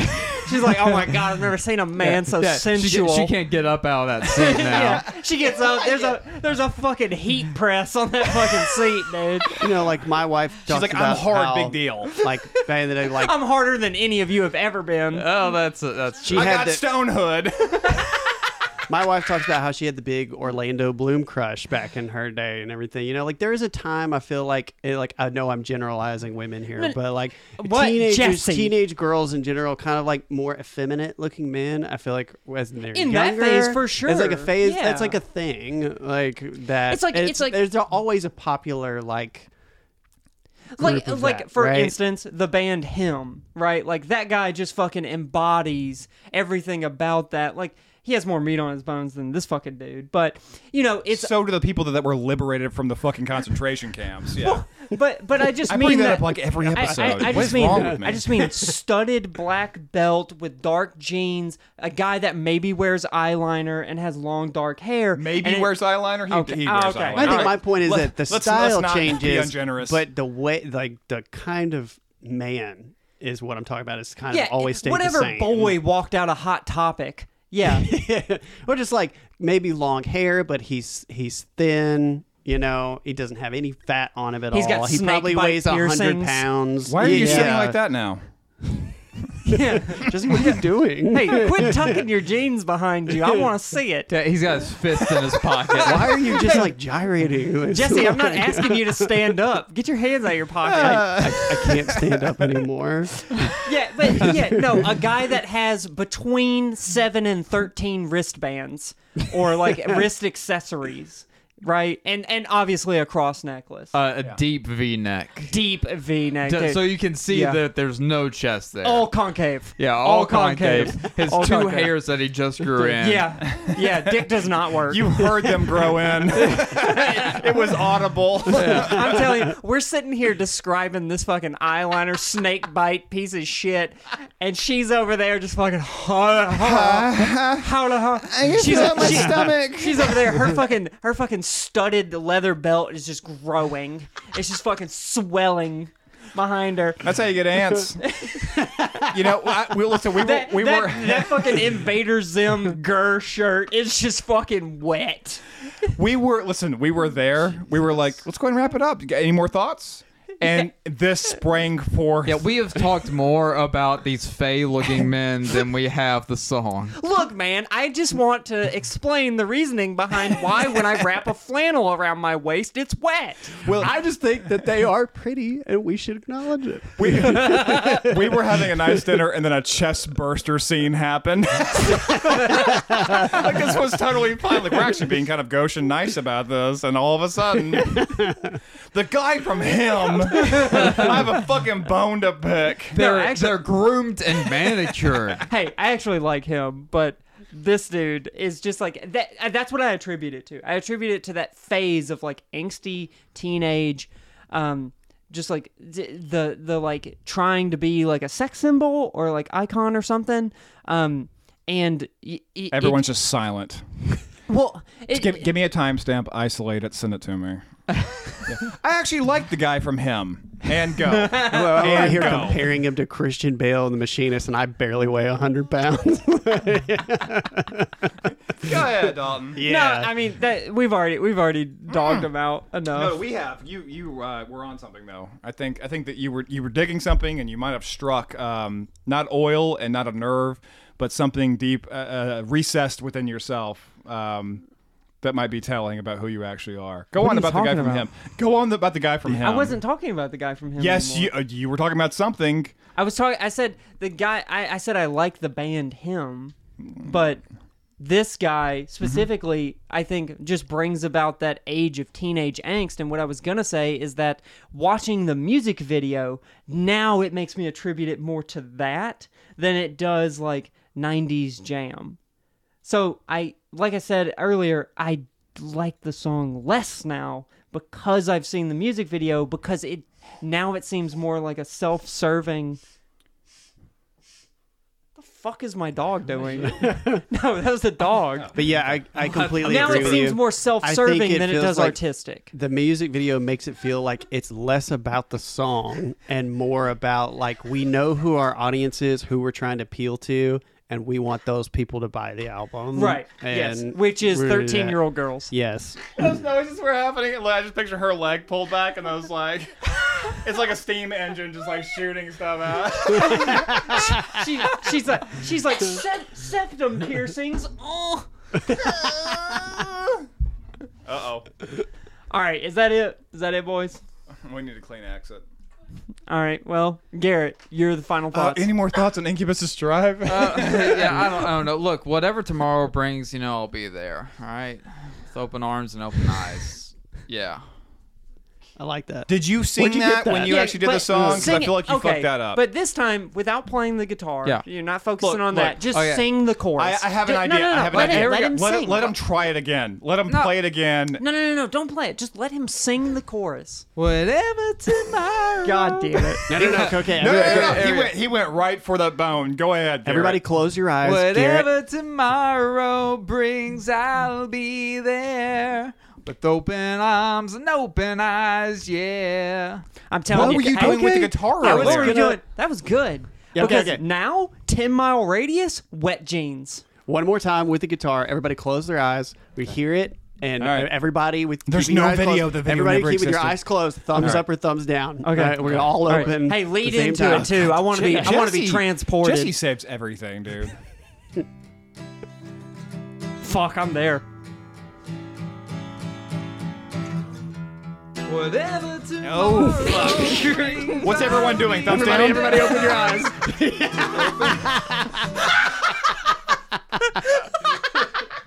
well, I think we all started with a thumbs up. Though. Uh, I think we did. You put the suck in succubus, Garrett. Was there conviction in your voice? Yeah. Was there conviction in what you just said? So I just want to. I just want to cross analysis. No. He's telling the truth. We, oh, we have a good four Oh. minutes here oh. somewhere. That was beautiful. this can be piecemeals. he looks so upset. Did you shit yourself for real? Yeah. Yeah, do the whole thing. No, just say change it. As soon as you said you shit yourself, he said, "Yeah." I said, "Well, you better change it then." But we, we uh, got there Did you too say it? I started to, but he got to the button too fast. Ask him if he shit himself. Just say it. Did you shit yourself? Yeah. Well, you better change, Change it. Dunkaroos is the cookie you drunk for as much frosting as you want. So how do you do your Dunkaroos? The super duper deep dunk. The long distance dainty dunk. You can dunk a Dunkaroo in as much chocolate or vanilla frosting as you want. Mmm. So, how do you do your Dunkaroos? Now we've mixed yummy chips of chocolate in a creamy vanilla frosting. New chocolate chip Dunkaroos. Hip hip for chocolate chip. We got all of this. no one's listening anymore, but Okay. we're, we're mm-hmm. recording. To be honest, no one ever was. No one's listening. My grandma's like fumbling with this right now and going like, "Is this them? Is this the boys? This is that Mike, boy. Michael and his friends?" Yeah. Michael, I listened to your podcast, and I gotta say, it's the best fucking shit I've ever heard. in my life. She's from Chicago. She's from Chi-Town. Yeah. She knows. Okay. Um, so for the 10th episode, we're doing something a little special. We are doing Dealer's Choice, which is where we all picked one thing in each three categories, and we're only rolling in those three. Okay. So these are all things that we want to actually cover for once. Are you gonna say who picked it before you say what it is? Yes. So for the movie, on the 10th episode, the Dealer's Choice big episode, we are covering Event Horizon, Yeah, which was my choice. great movie. Okay. For the TV show, we are covering Dinosaurs, the last episode. which, oh. which, if you don't know about the last episode, boy, will you ever, because That's a- there's something Good. to it. Yeah. It's fucking wild. There's a lot more than not the baby. Or not the mama, or whatever the fuck the tagline for that show is. Roseanne with dinosaur puppet suits. yeah. There's something to that last one, and it's going to be a good conversation. And Yeah. then the music video we are covering will be Meatloaf. I would do anything for love, but I won't do that. from Mr. Jesse Hearn. So Nice, dude. Yes. yes, that's going to be the Good. tenth episode. Should be a good one. Uh, boys, do you have any last thoughts? Any final things? We want to do the rate, review, subscribe. Yeah, rate, The- review, subscribe, you know. yeah, yeah. We're like Mike said and Garrett said. Rate, review, subscribe. Jesse. Rate, review, subscribe. Okay, cool. do you have anything you want to say I mean, like spiritually, or about Patreon? Yeah. oh yeah, sure. Yeah, there's extra content on Patreon or whatever if you want it. Yeah, for sure. I, I know that I'm usually really mum about Patreon stuff. I don't really have anything to say ever. But look, if you're anything like me and you make most of your purchases out in the garage, fucked up, ignoring your family on your phone, go ahead and do that because there's extra stuff. And listen, I know what you're thinking. You're thinking, if I fucking sign up for Patreon, then I'll forget about it, and like after a year, it's gonna be a thousand dollars or something. Go buy a fucking gift card. It works for Bang Bros. I'm sure it works for Patreon. I have no idea. I have It- no it does fucking work for clue. Bang Bros, I'm sure it works for Patreon too. So go do that because Hey, where do you where do you get the Bang Bros gift cards? It's not a Bang Bros gift. card. You just get any gift card, and that way they don't have your credit card information because they Oh, will- oh, you they, mean- they mm-hmm. will fuck you on that. So what I'm saying is, go get a gift card. It'll probably give you fuel points or something, so it pays for itself. You fucking idiot. Get on a Patreon. Dalton, back to you. Yeah, what he said. Okay. Thank you for joining us for the ninth episode. So these Bang Bros gift cards. Have a good one, everybody. Thank you so much. Thanks so much. Thanks See you for next time. listening.